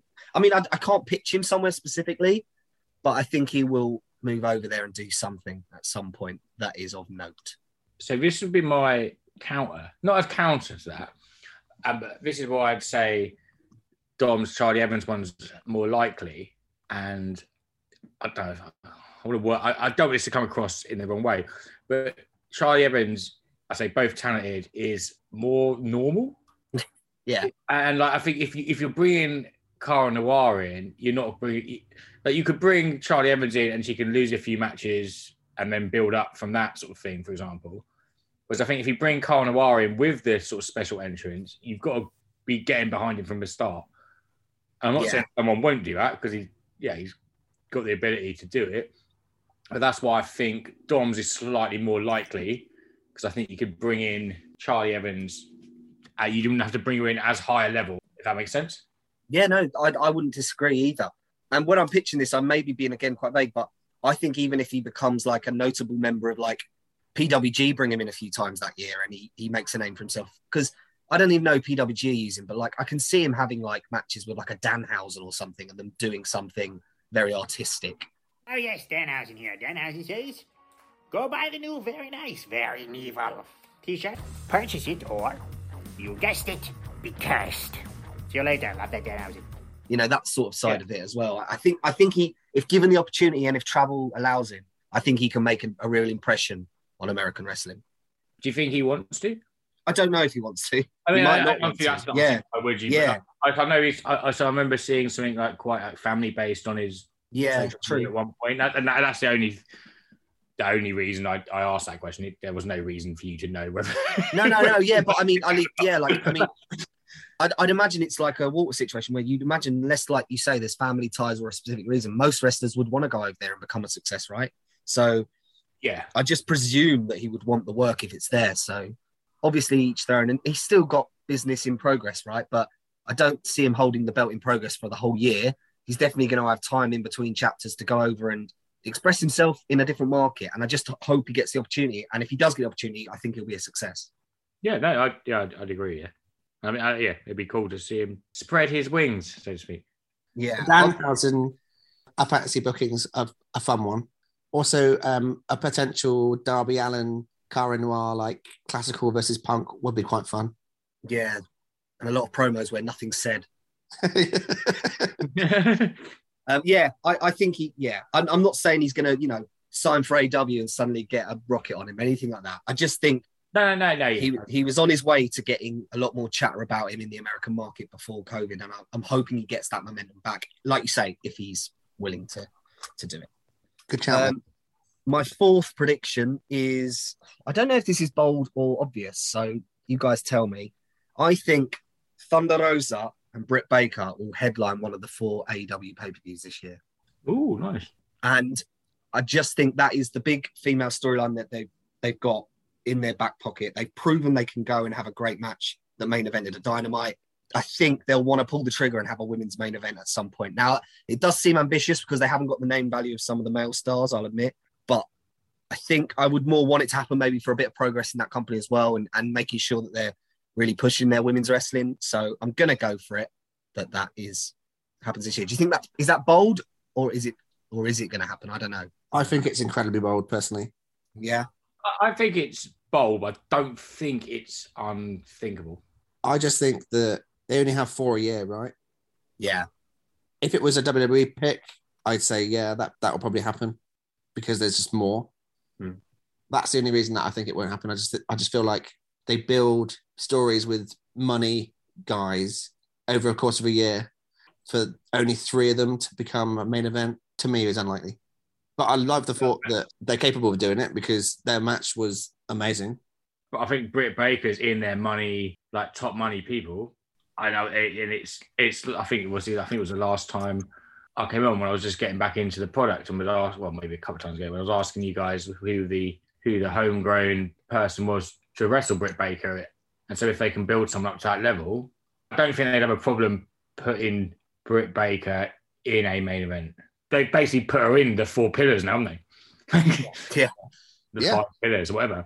So I think Yeah, it's like- just getting someone, and it is the problem that you that you mentioned earlier with that they find and that WWE finding with Becky is can you get someone up to that level to make people buy that show? I'm just thinking like Hangman might not drop the belt for a while. So his next couple of title matches on pay per view might not be stellar main event level matches and they could get away with the Brit Thunder. But the now I put it out loud, I also do think it's incredibly bold. But I hope it happens.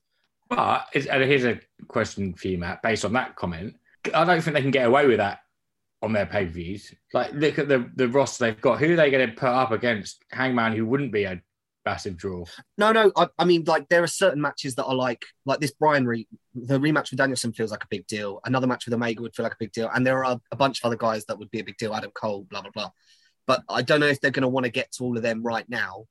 So they might have a couple of like the like Omega had Christian right at the show of the year, and I don't know if anyone really believed Christian was going to win that, or that No. it was the match they were most looking forward to. And I think they could get away with having like someone who's as good as Christian and has great name value, but like lower down on the card, and then they could have the women headline with a, still a very good title match, but not one of their aces. Okay, they reset the rankings today or New Year's Day, don't they? Yeah, maybe. Correct. I feel like I heard them say the other day that they reset the rankings on each year. Quite possibly. I mean, I might, I might have misinterpreted. Obviously, it's a bit fluid, but the amount of people they've got at the top of those rankings, you, Danielson, Adam Cole, CM Punk- Punk, Punk I was go. Jung- Jungle Boy is high, and I guess like you could do a Page Jungle Boy, which wouldn't be as a current Jungle Boy. I hasten to add because he's still on his way up. Yeah. But wouldn't be as high as some of those other guys, like name wise. But I, and I just feel. I mean, I know they did some with. I want to say it was Jericho when they were doing those specials when Jericho was champion. They they weren't necessarily the pay per views. They did like Fyter Fest and Fight for the Fallen, whatever it was called, and that sort of thing. But I, I, I think their roster's too strong now to be giving those throwaways with, with the way they do the ranking system. I think they have to book it very cleverly to do it. I mean, I'm sure they can. Yeah.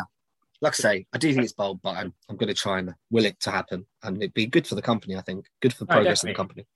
I think it's even bolder the fact that you've actually named the match.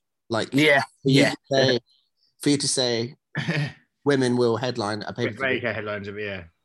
No, I'm, I think that's the match. I can't. I couldn't think of another match in the year. I could have. I could have watered it down. And a year, a lot can happen in a year. Maybe by the end of the year, they'll have a, another female stars on that level. I do honestly believe, and maybe I'm in a bubble, that the Thunder Rosa Britt Baker match, when it happens again, is money, and is the time that Britt will drop it. And I think the biggest way to make that a big deal is to put it as the main event. But we'll see. We'll see. I think Um, potentially um, we're going to get a, a long Jade Cargill run with the title, and then potentially a Britt Baker face turn on Jade, which could potentially headline. Yeah, it won't. I won't get a point for it, but it could happen. Uh, and my final one is um, is one that you'll realise I'm just doing because I want it to happen. I don't expect this to happen. The return of Ryback. Feed me more.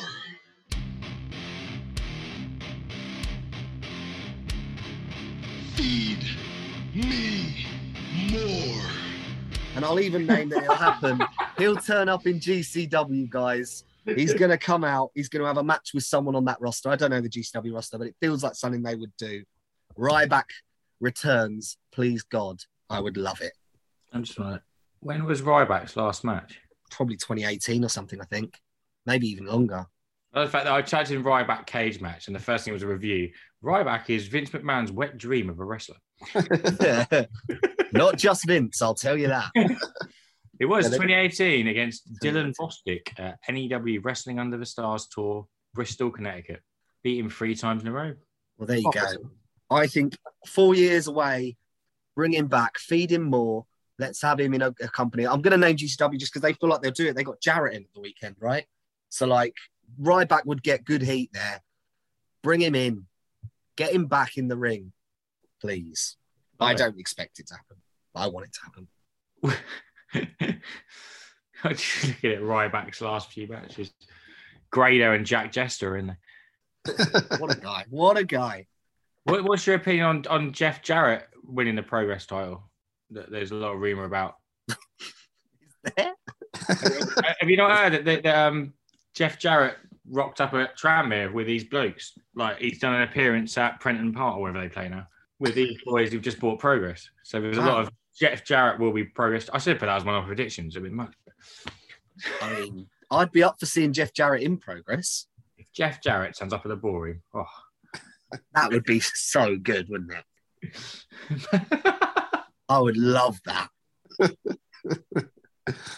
Cara Noir has a two year reign that's undone by Slapnuts. yeah, guitar shot to the knee. oh, Good lord. please. Well, that brings the end, I think, of your predictions, Matt. Yeah, yeah, that's the five. That's the five. Cool. So lots of predictions there. A lot of fun to be had, hopefully, if all of those come in. Specifically, James's fifth choice. With um that Brum prediction, James, and this is this is a shoot, brother, brother. This, my friends, is a shoot. Yesterday, Brum sent me a wrestling ring that was being sold.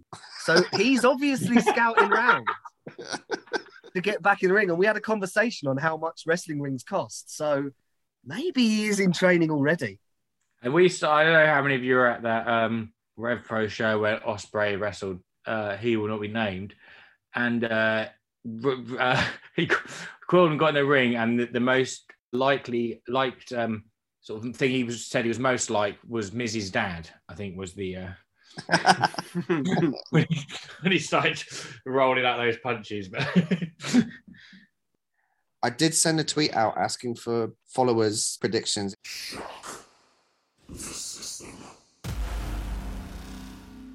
Yeah, and we'll just give it a yes or a no in terms of thinking it's happening. Yeah. Okay, here we go. Easy E 401 says ROH will sell their library to, to WWE. I like Yes. it. It's a nice sort of prediction. Yeah, it's not a nice prediction, but yeah, I can see it.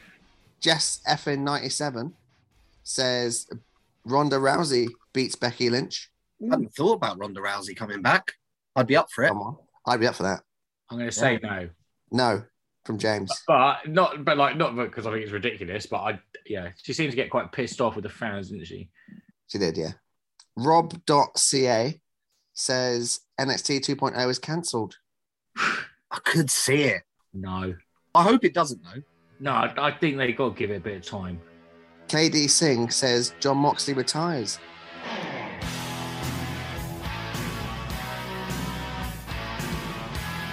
No, just because I want it to happen. Yeah, I, yeah, it could happen. Yeah, yeah. I'd say all of these, all of these could happen. To be fair, like, I, I'm just sort of giving one or the other. Um, I'd say no. Ragan31687 says Jonah Rock wins the Impact title. Yes, I could see that. Uh, Michael Zimmerman says uh, Jamie Hayter will betray Britt and have a match at Double or Nothing. Could Yeah. see that. but I don't necessarily see it going that way round. Could go the other way around. I think. I think with if Britt's gonna be a heel, then it, it'll be Jamie as the babyface. Keep booking Britt. I, I definitely think there, there's a split coming. They'll have a match somewhere down this year. But if they're gonna keep booking Britt as a heel, heel like her and her husband is so good at being, um, then I think that that it'll go the other way around, and Jamie will be the it'll be a turn on Jamie. But I could definitely see it happening each way, either way. But or like you know, like when the someone turns on someone and everyone's happy for them to do it. One of those ones, maybe. The Batista Triple H. turn. Yeah, which I guess is what that prediction is. So yeah, yeah. Well, yeah. So I've just gone on for no reason, which is basically what I've done for two hours. Wicked Snazzy says Seth Rollins to, to become a three time champion.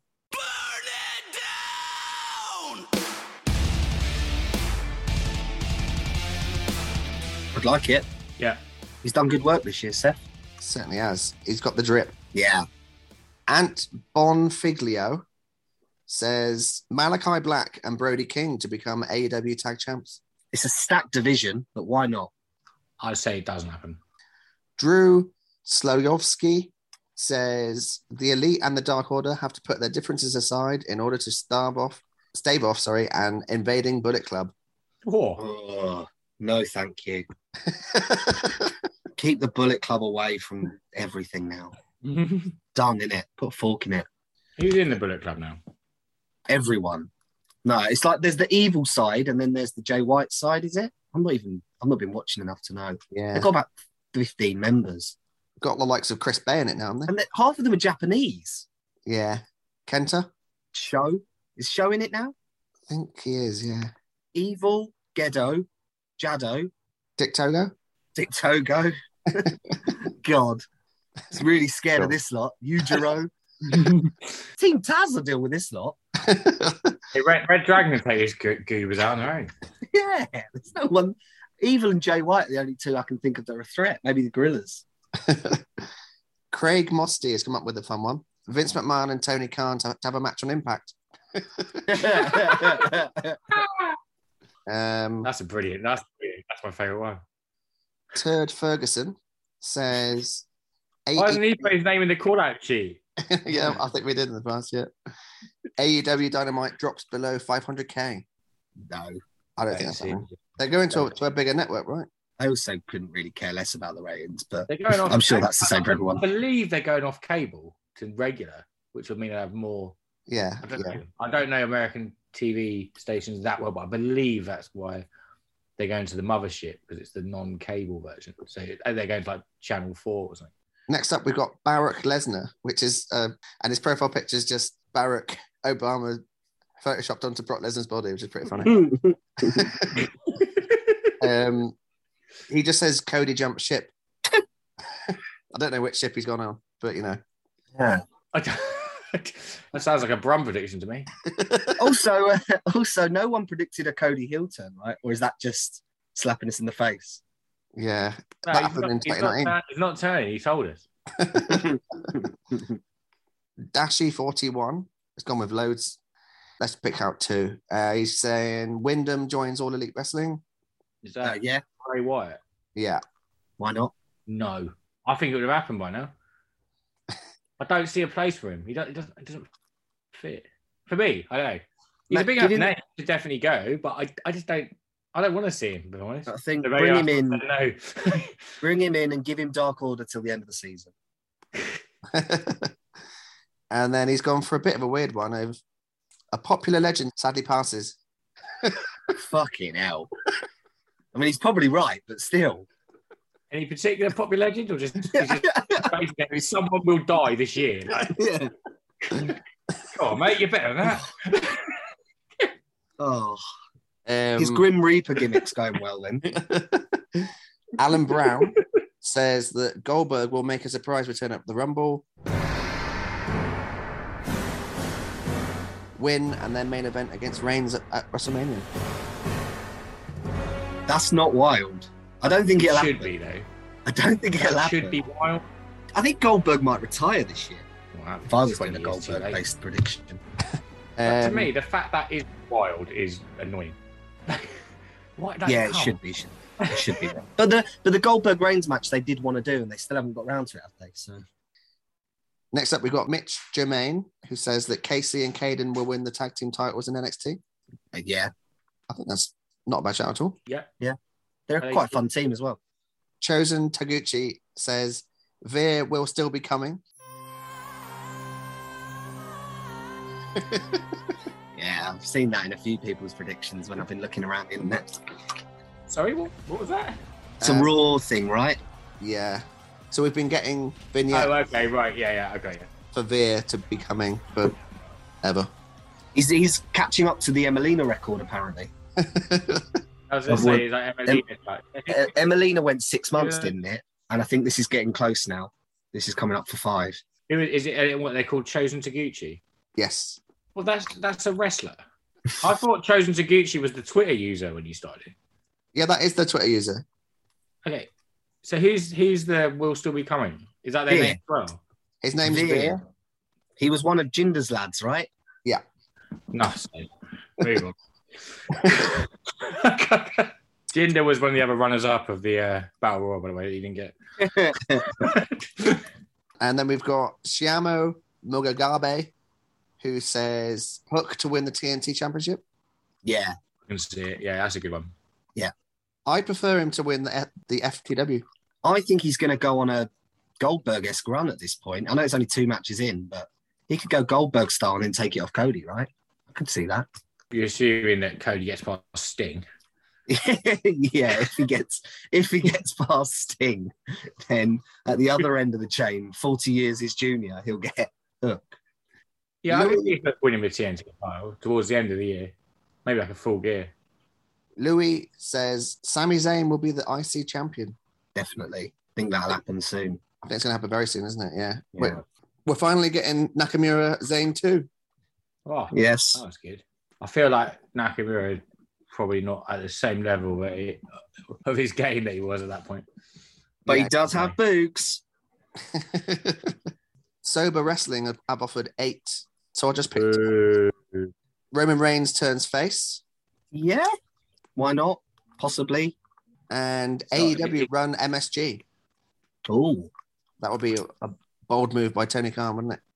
It's something he'd do, right? Well, um, I say New Japan ROH ran MSG. Yeah. I think. Pretty sure I went.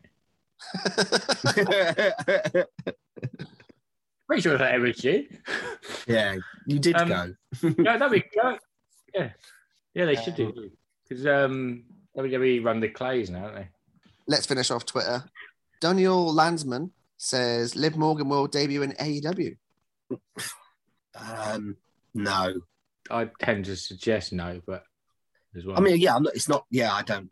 I don't know. Just um, think- yeah, I don't it's ridiculous, but I'd lean no. Tyrone Revisited says the pendulum swings back towards WWE, and I don't think AEW will be the only promotion that gets mowed down as, as a result. No. I think yeah. That's. I wonder what I would have liked to have heard what the argument was for that. But yeah, no, I don't. I, I think there's room for everyone. Yeah. And last one, let's say Jake Collinson. 2022 is the year that we see a big AEW star depart for w, for the. WWE. That was what I was going to put down. I like it. I don't know Who do we think? Who do we think would be the I, name? I don't know their contract situation. I see MJF's got another two years left, so he keeps telling us. I don't know a I- name I- that would. Well, the only thing that stopped me from putting that is like, I feel like they're still so new. They're all pretty. All the big stars are pretty locked up. Yeah. I mean, if, if like a big AW star to me would be someone like Kenny, Hangman, Bucks, Cody, uh, MJF's, and you can't see the ones who've just come over like your Malachi Black and Punk and Danielson. They're not going to go back. this Possibly the most likely is Jericho, isn't it? Yeah. Yeah. Yeah. Yeah, I'd agree with that. Yeah, I couldn't see that Moxley would count. back. Yeah. I think I think that would definitely Jericho would count as a big AW Yeah. going back. Yeah, if it's going to don't- I happen, I think, think he- Jericho's the best shout. Yeah, because he's sort of done it, and I think he's sort of done not all he's going to do in AEW, but he's I think his time at the top's done in AEW. Yeah. Yeah. Personally, I think he served a purpose and did a good job of of establishing that belt. But It would be classic Jericho to just turn up at the Rumble when they leave again. Yeah. I think he likes. I think I, I don't know. This is a complete guess, but I think he quite likes working with. Yeah, he- and this is again just a complete guess based on like, the way he got like treated in WCW. I think he probably quite likes working with the and putting people over. Yeah. I think, yeah. Yeah. I think you're right. don't, I don't know. That's, that's just a complete guess. His personality. I don't know him at all, but I think he quite enjoys being able to work with the younger talent and get the chance to sort of help them develop. I don't know. That's maybe a bit of romantic in me. I'm not a massive Jericho fan, but I think People like Dan Lambert, people like that. yeah, well, he's, he's, he's doing stuff with uh, like Daniel Garcia at the moment and that sort of thing. Yeah, yeah, yeah.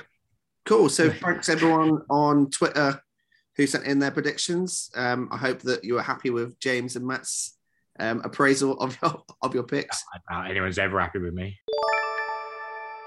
also, I mean, we've been chatting for two hours, so if I I've seem negative about them, I'm sorry. Some of them were really good. And I've drank two bottles of wine since we started this, so And as we um, finish this drunken podcast, we've just got a real quick one on one Matt versus JCH. Matt's got the advantage of going second and not being drunk. I know I'm also terrible at this. Let's go. B I N G O and Bingo was his name. Oh.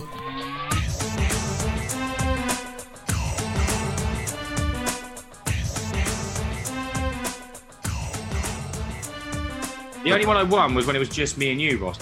I know, that yeah. Just me. I pressed the button and we have got an absolute doozy.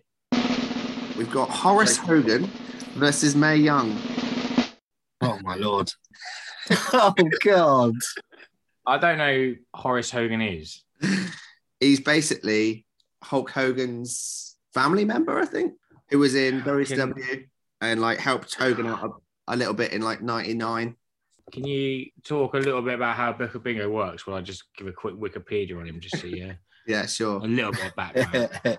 So for people that haven't listened to Booker Bingo previously, Booker Bingo is a spreadsheet of over 700 wrestlers, old, current, and future. And two wrestlers are picked up against each other, and we have to book a feud, highlighting the main kind of um, key points of, of the feud, where the match will be held, how the match will go, the winner of the feud, and the overriding angle of the feud. So we're about to hear from from two wine deep James talk about Mae Young versus Horace Hogan. I say this is my introduction to Horace Hogan, and uh, what I do about Horace Hogan, born October 1965, still alive. um, interesting that stuff said about when he was exiled in Siberia. I thought. Uh, yeah, I mean, I don't. I, yeah, I'm going to struggle because yeah, I have no idea. He's he's Hulk Hogan's nephew and the cousin of Nick and Brooke and Mike Awesome apparently. there you go. Right. so, Mike Awesome's getting involved. I have to see him wrestle, but I think Horace, he's just sort of there. It's not Hogan knows best on. It's 1998. When was that show? 2001, 2002. We'll go with Hogan knows best on. It's following Hulk the Hulkster around with uh, you know his kids Nick and Brooke and Linda, and um, you know Horace is yeah still hanging on, still trying to get a career off his off his uncle. He's never really been that good.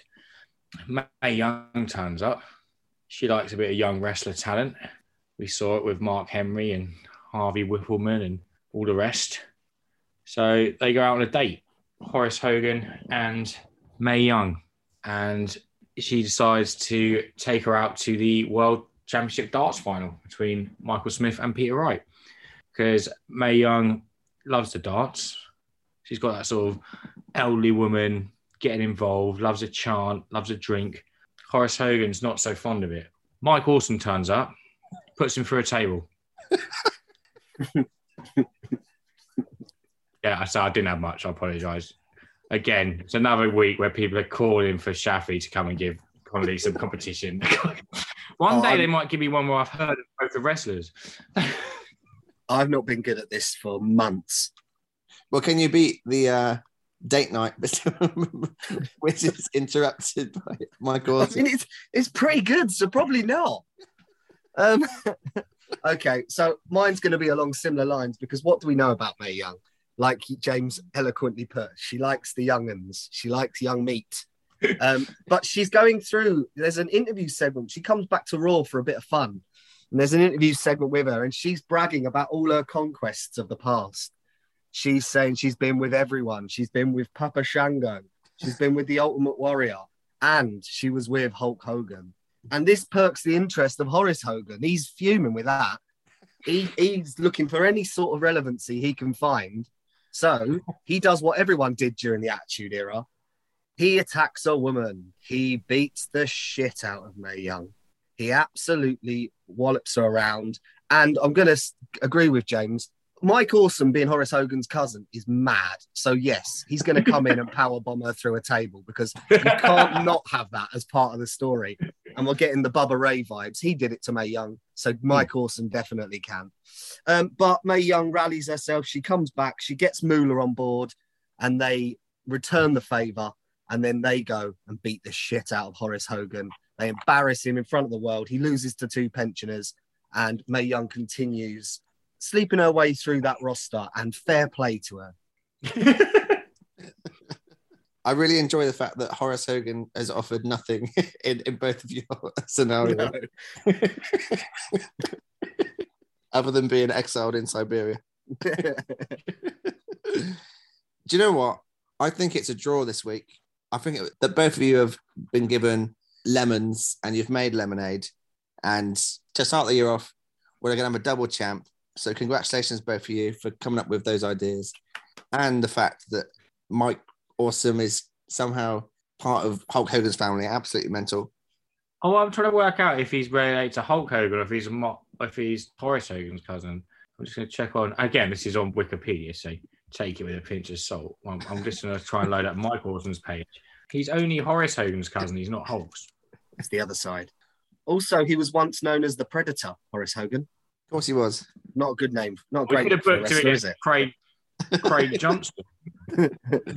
Yeah, that one's a What's little bit on the nose. That one. Well, that was episode 37 of Wrestling Should Be Fun, the prediction episode. Thanks to James and Matt for coming on and discussing their own predictions, other people from Wrestling Should Be Fun, and from the wider world of the Wrestling Should Be Fun Twitter universe. Have you got anything to plug, either of you? Not me. Uh, no, not really. Just yeah, thanks for having me on. Uh, I plug the uh, WSBF Instagram. It's pretty good. Uh, always makes me laugh. Uh, Dom does a fantastic job over there. Something about doing it for a play for your mum, and uh, let them know about it. and obviously, I say I'm assuming you're going to plug the Twitter on you yourself, Ross. Yeah, um, if you're not already following us on, on Twitter at WSBF Fun. I um, would like to see the Venn diagram of people who are a listening to this who don't follow us on Twitter or Instagram already, and and who aren't from North Bergen. who, aren't, who aren't being forced to listen to it by the president of North Bergen for some reason. Yeah, um, and also just a quick shout out to say that um, a few of us from Wrestling Should Be Fun will be at the January chapter of Progress Wrestling. So if you're coming along to that, please say hello. And we're looking forward to meeting editor Phil, who who's got himself, I think, a second row. I think he's got. Ooh, second row. Yeah. Who is who is going? You going, Comma? I haven't bought my ticket yet. I'm hoping to go. Yeah, I think. So I think yes, now, hopefully. now the uh, Miami Dolphins ruined my day yesterday. I think I'm uh, I'm now free. Oh, well, looking forward to I- going I- to the I- grass with you, enjoy mate. It. And I'm yeah, looking forward to it. All right, guys. Well, enjoy Wrestle Kingdom. Enjoy New Year's Evil. And we'll speak next week all about it. And also, like, isn't um Wednesday night uh Danielson page two? Or is that a week? You early? bet. That's the, that's Wednesday, isn't it? It is. Yeah. What a time to be alive, right? Yeah. What a week. Yeah. What a week. What a week. The Uh, podcast next week is going to be on fire. all right, guys. going to clash with the uh, four-way Kings of Pro Wrestling match between Kota Ibushi, Yano, Don Van Dam, and Perry Saturn. This has Yeah, been sorry. Wrestling Should Be Fun. And we'll see you soon. Wrestling should be fun, should be fun. Wrestling should be fun. Wrestling should be fun, should be fun. Wrestling should be fun.